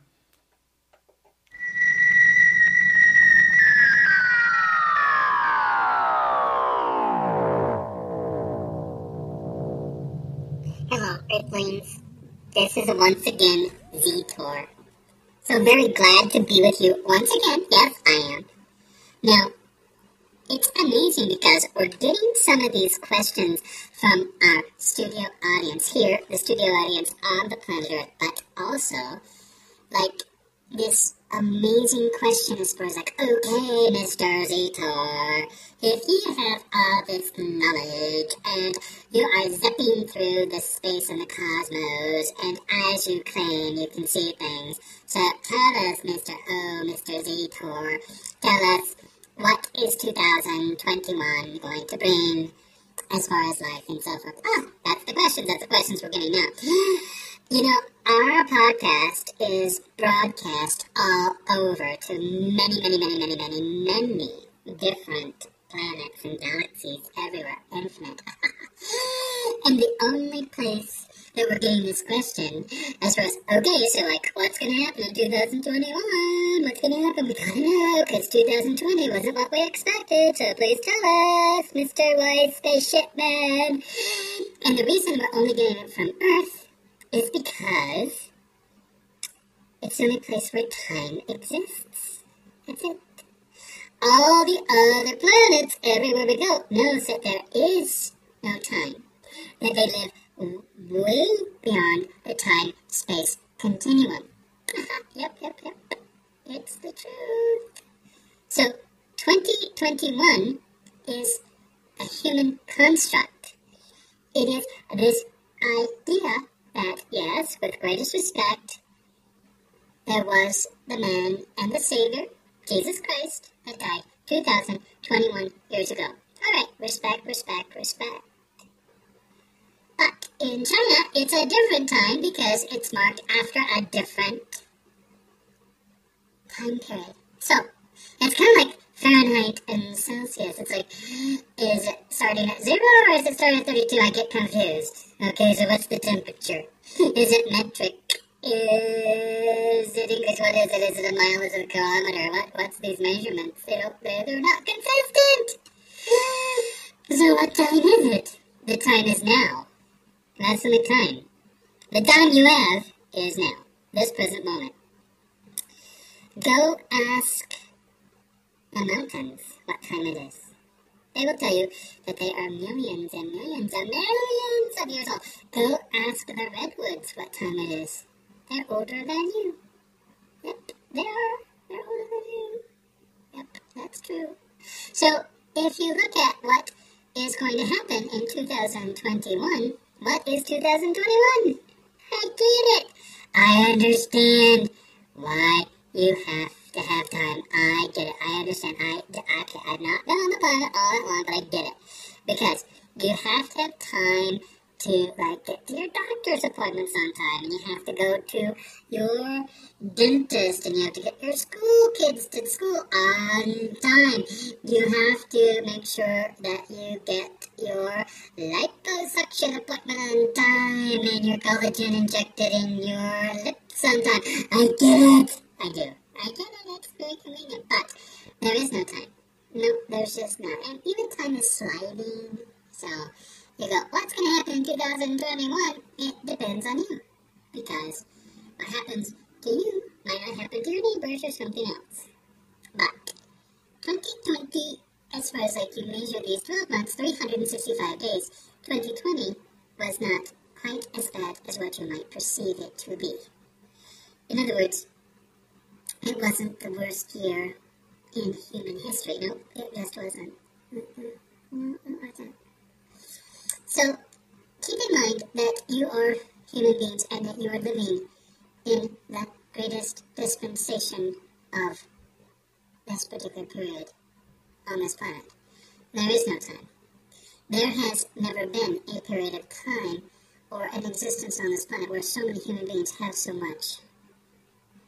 You can be like uh, where Ryan and Keith live, it's the middle of winter. It's like cold, it's snowy, but there and it's very far inland. There's no oceans for miles. It's just like forever. There's like not an ocean.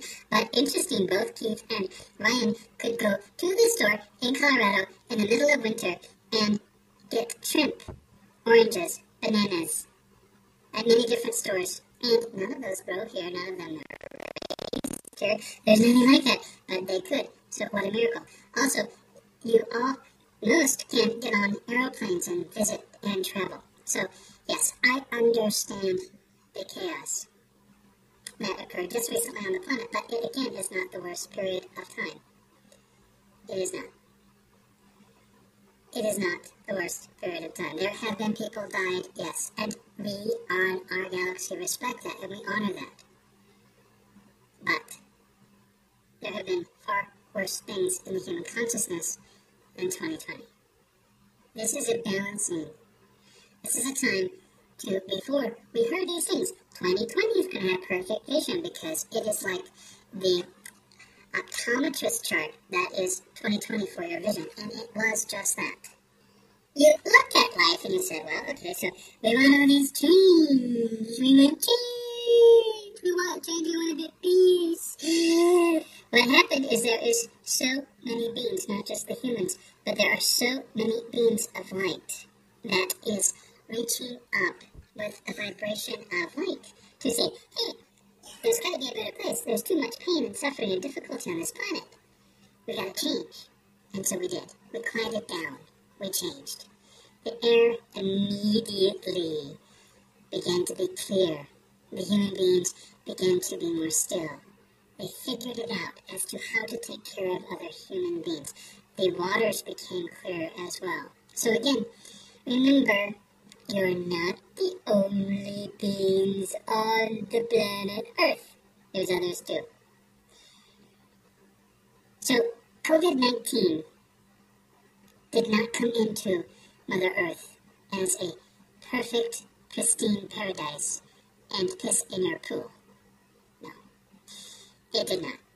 It gave you pause and thought to understand what life is about, and that it is about love and light. It is not about amassing money. It is not about giving your power over to the most corrupt individual you can possibly have. No, it's about personal, individual uniqueness and growth, growth and honoring that. Yes.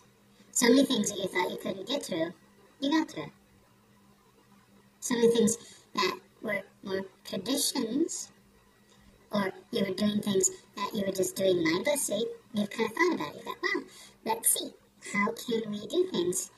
We, how can we do things? Well, let's see, we have all these offices, but now a lot of them are empty, but you're still getting by. Yes, with respect, respect. Of course, it's lovely to go to church every Sunday, but these churches are empty, completely empty, and yet there is still God, and there's still love, and there's still light, and there's still hope. Whether you fill your churches every Sunday or whether you do not, you have now learned that God still exists, and God still loves, and God is consistent. God is a part of all that is and is love. So, 2020, great period of time. Now we're moving into this 2021. And like I said before, you are the only ones that are asking that question because you are the only ones that have created the egoic construct of time. Use time loosely. Obviously, you have to use it in a manner of your appointments and settings, absolutely. But believe me, your soul knows no time, no space. Once you can remove yourself from all time and space, you are well and you are healed. Alright, this is Zetor. Love talking to you, but since we're getting so many comments on the world conditions, I thought I'd just give you my thoughts and my ideas. So take it for what it's worth. Like I always say, hope it brings you peace, love and light, and I I mean this from the bottom of my heart. love, light, and pizza bites.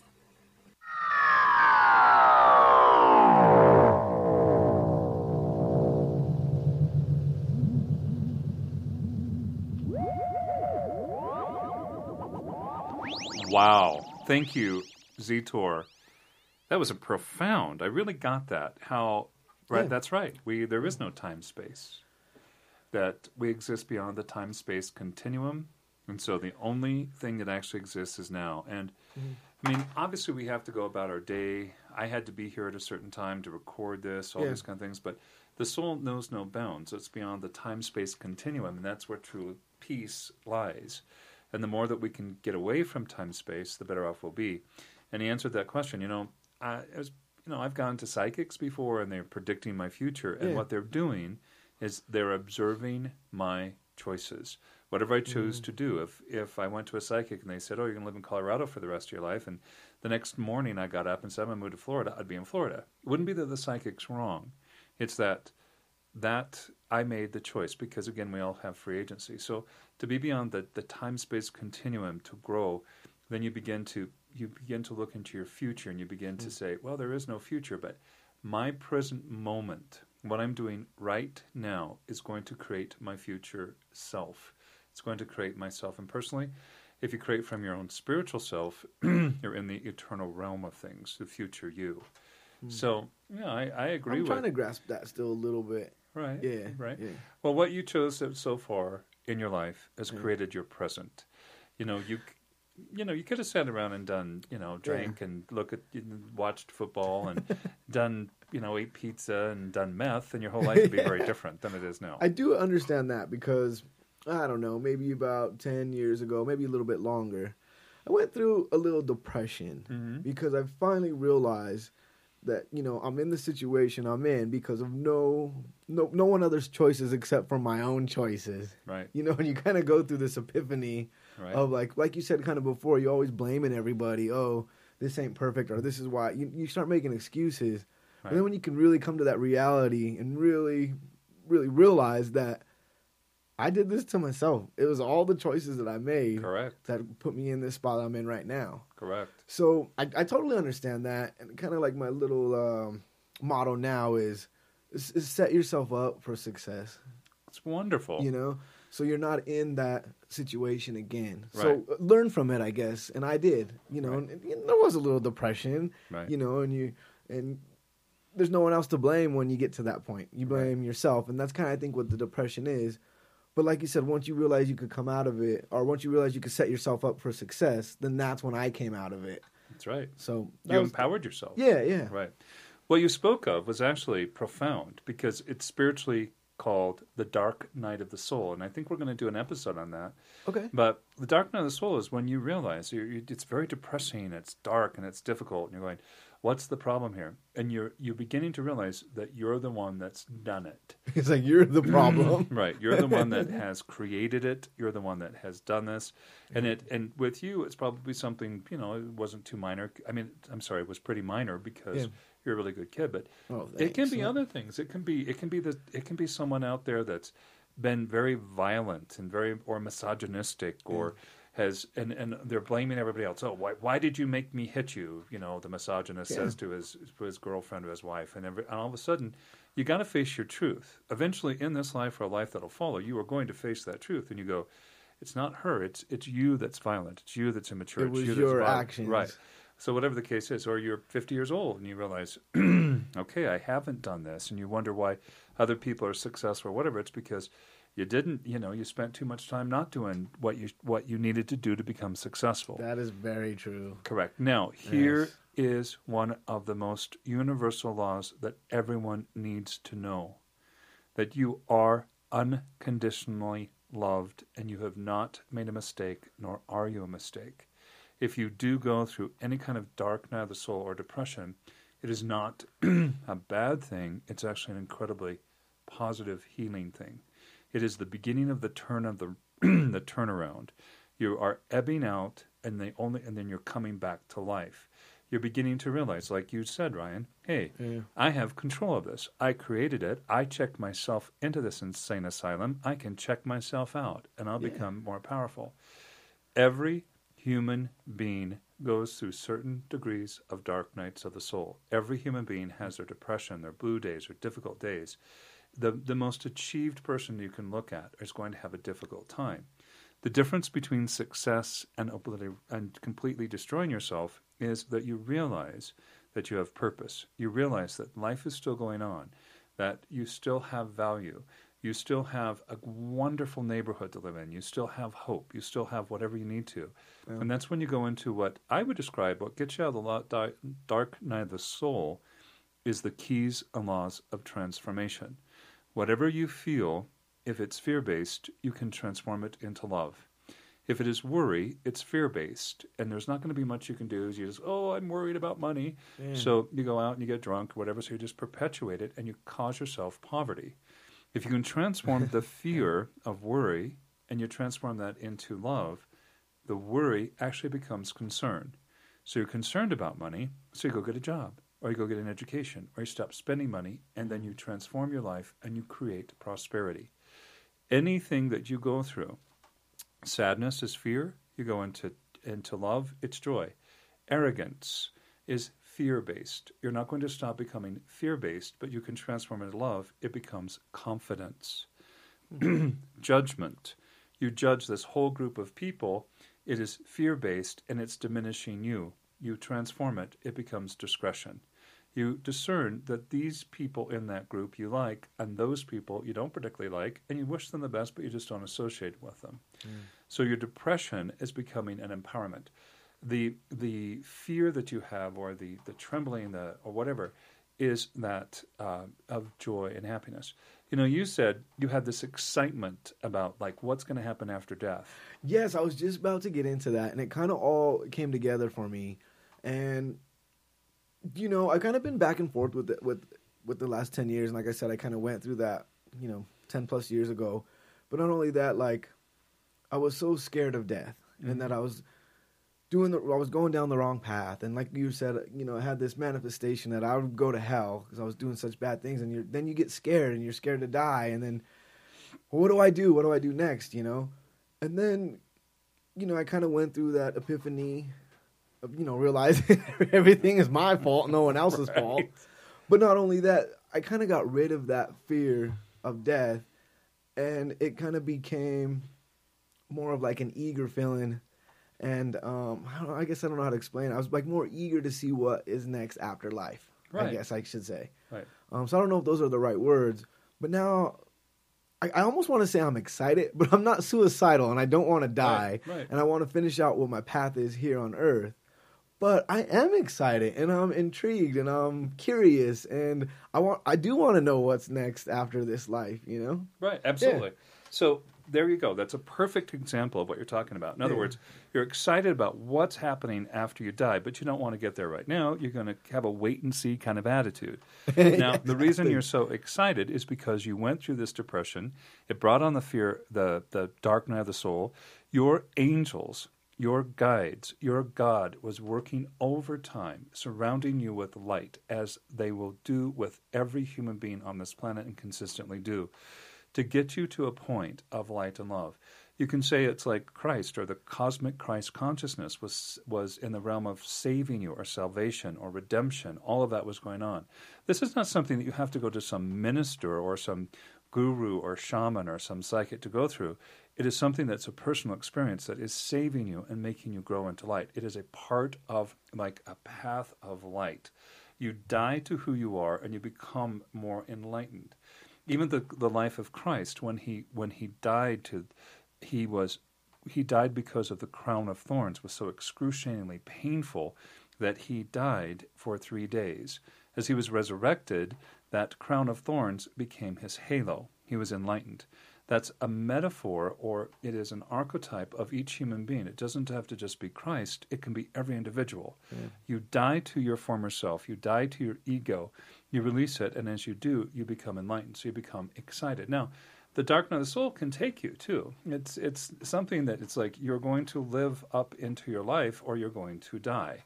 In other words, your ego is going to die or it can be mm. very it can take a different turn. Now, to keep it light but to keep it factual, what can happen is that's where people kill themselves or that's where people go ballistic or that's mm-hmm. where people go insane and, and because they can't they're facing their own truth. Now i'm not you know don't want to be real christian here or whatever but i just want to use one more example of it. When jesus went into the the when i'm sorry when the sinner went into the the garden and i'm not a christian talk show or anything i'm just using this as an example but you look at this beautiful example of the christ metaphor. When the sinner went into the into like this repentant state or whatever, he saw these demons and devils and so forth. And he interpreted it as demons and devils were after him. And he ran into the cemetery and he was quivering with all these demons and devils. What it was, however, is it was the light of the Christ, and you can call it Christ, you can call it Buddha, Muhammad, you can call it whatever you want, light. Just call it love, whatever. That his soul was expanding. And what he was actually seeing was himself. Truth. He was seeing his truth. He was seeing the kind of person he was, and it was so overwhelmingly terrifying that he continued to project it on everything else. It's not me. It's this devil. It's this. It's something else. Oh my God! I, he's the alcoholic. He's this. He's the misogynistic. He's the thief. He's all this. And so he was projecting it on others, and it became a personification of these devils and demons. He couldn't handle it. Whereas, if he had done like you and said, "Hey, I'm this is scary, but I believe in God as love. So how do I transform this? Then they become then he heals his own wounds. He heals his own difficulty. So he becomes the healed that can then heal, rather than the hurt that continues to hurt people. In other words, healed people heal people, hurt people hurt people. So hmm. he's it's the same thing that we all go through. And the shaman belief system, which I really like, there is no past. They bury that past. And people go, What do you mean the past? Yes, you have wonderful memories. I suggest you hold onto those memories. They work for you, whatever whatever joy, happiness you have. Mm. But you know, some of this hurt, you cannot go back into your junior high school and go, Oh, this is where I got beat up. The reason is, is probably you know those kids are all gone and the teachers are dead and you know depending on how old you are and dead. you know so well I'm old my teachers Well, are probably teachers are probably gone. when I was in junior high and my Well, teacher was 60 years old they're dead Yeah, Ryan. I was gonna say. I guess I'm not too young either. It's been uh, wake up yeah 20 dang i think i've been graduated at 20 years already something like that Right. anyways yeah i'm getting old too i guess two like Zetor says you look great Unc. you look right, my great soul is you eternal. look great That's right. But so what I'm trying to say is these are things that we all go through. Now nobody likes to admit that.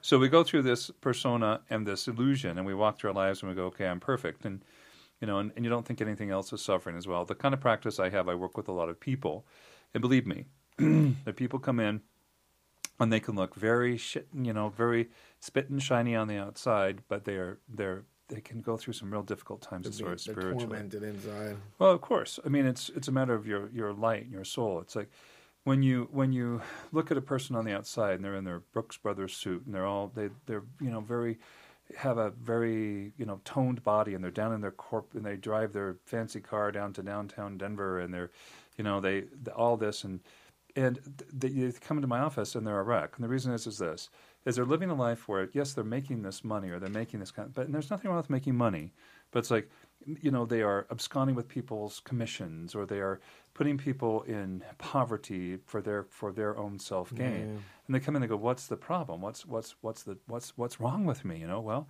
you know, try being kind once in a while or nice. Not Yet- deceive people. right. And I live in the downtown area, and I see that's a very eclectic group Yeah. uh, of people. I always ask the divine. I the way I perceive my life is I perceive my my house as my sanctuary, and my office is my temple, and the surface of this earth is my church. It teaches me. And so these people that I see, some of them are indigent, homeless, and some of them are just like the light of Christ. In other words, or the light of God, the light of Buddha. They have this genuine sense of love and light. Now, this any stereotype is flawed. There's people downtown in their business suits that are wonderful people that have illumination. There's also people that are indigents in the neighborhoods that are you know pretty scared to be around. What I'm trying to say is, we have this facade, this society facade, facade of everything has to be fine, everything has to be okay.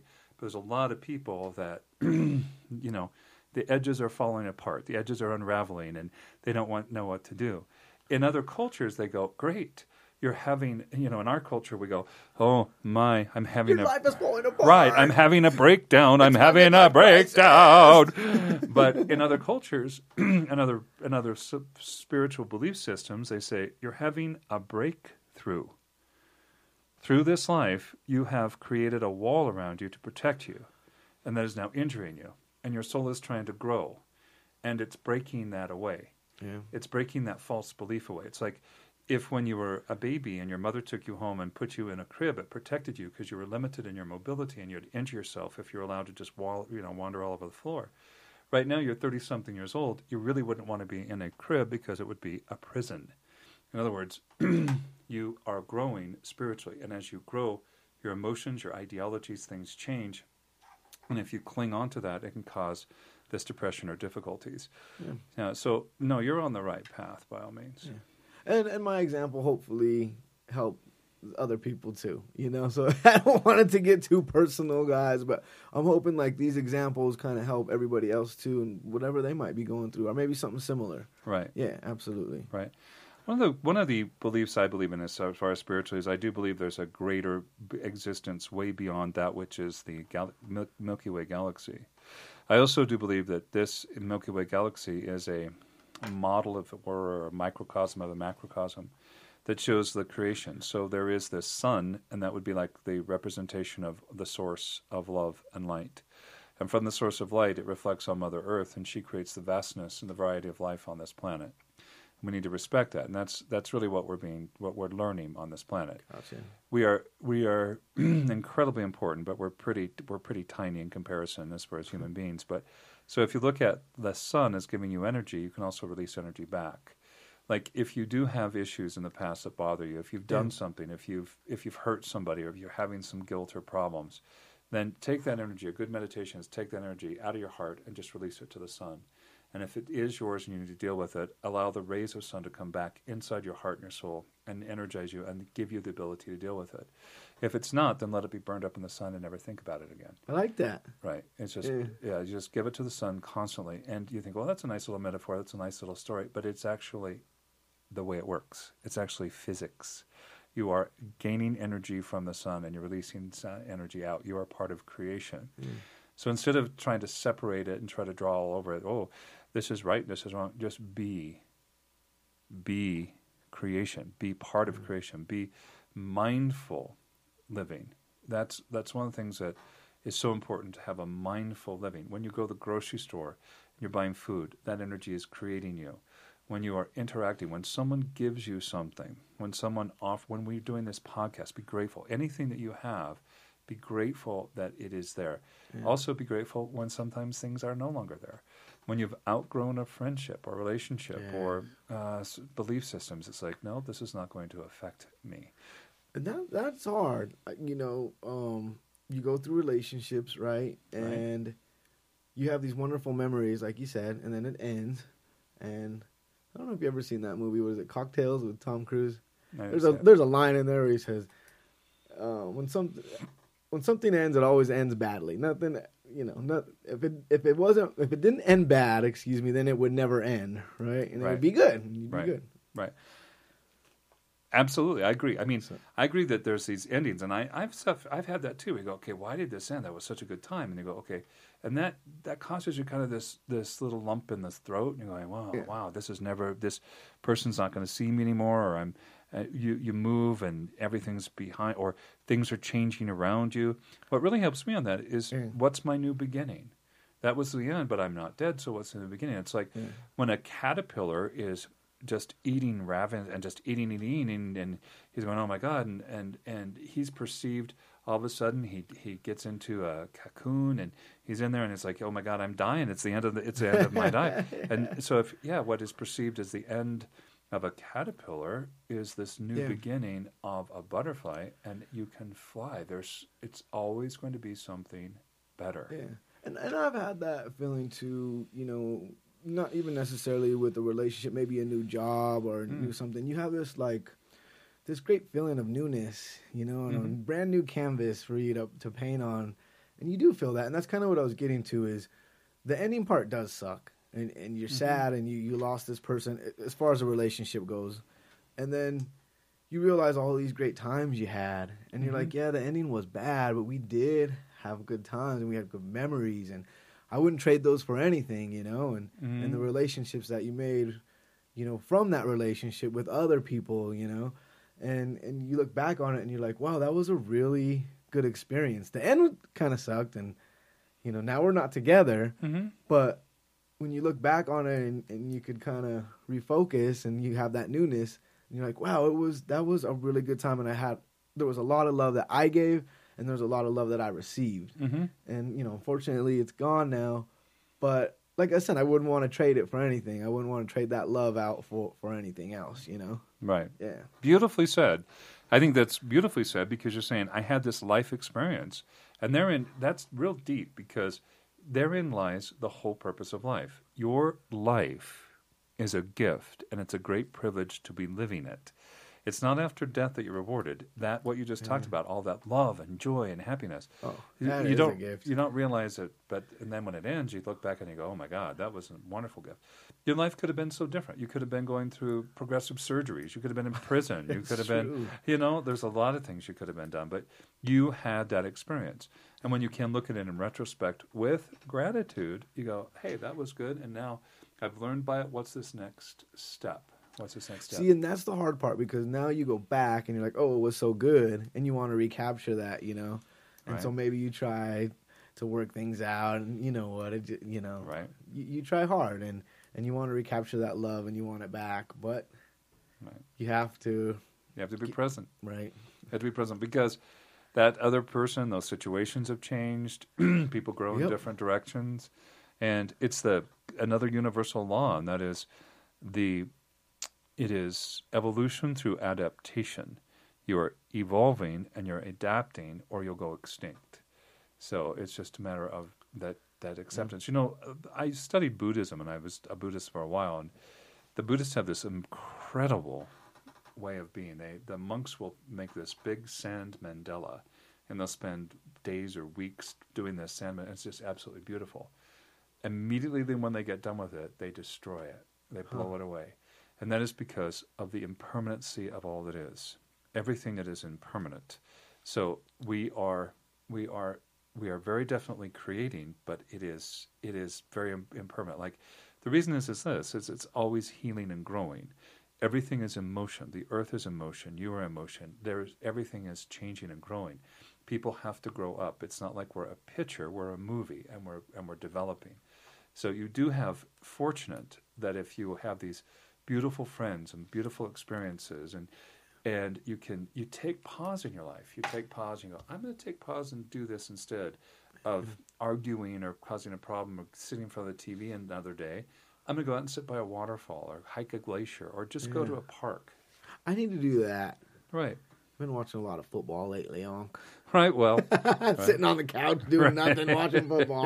Need to Well- go find a waterfall. Uh, That sometimes- sounds really cool. and sometimes you need that too. Sometimes you do need to watch TV. It just depends. It's a it's a difference. You know, The- I was an '80s baby. That's So- right. All right. well, this is a, a long episode, and that's okay. We got a lot accomplished. Um, Um, I did want to. Sorry, I'm gonna grab my phone here real quick. I did want to tell people, you know, as the show progresses, there is a chat room.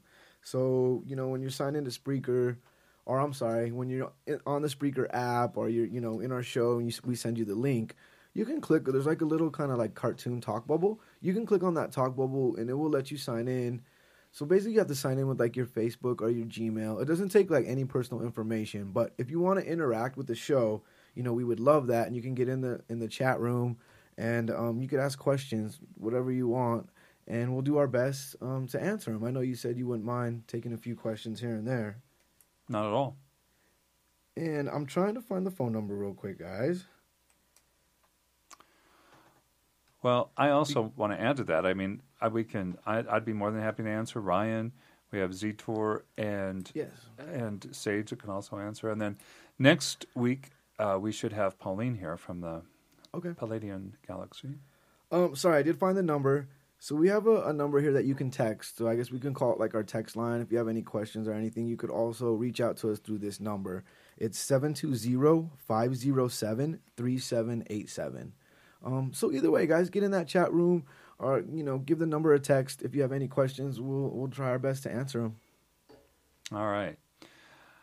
All right, everybody listening, I truly from my heart wish you love and light. What has been spoken here tonight has been spoken with the attitude of absolute unconditional love and respect to all that is. If any of our words, whether it's Zetor's, mine, Keith, Ryan, or Sage, has offended you, then please rise above it and disregard it if it's something that has helped you, I hope that you can integrate that in your own personal life and use it on a daily basis, or at least to use it in a place of joy, happiness, and love in your life. And if you do get in a place where you want to cheer yourself up, you can also do it very quickly by doing something really kind for another being. And again, I hope this has helped you in some small way. This is Keith, over and out.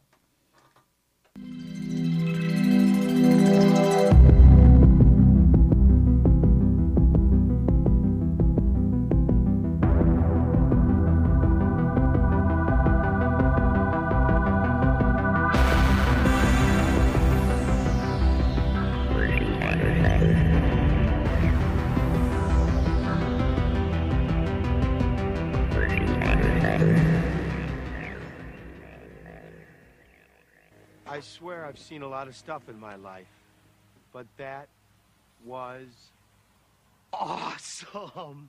Oh,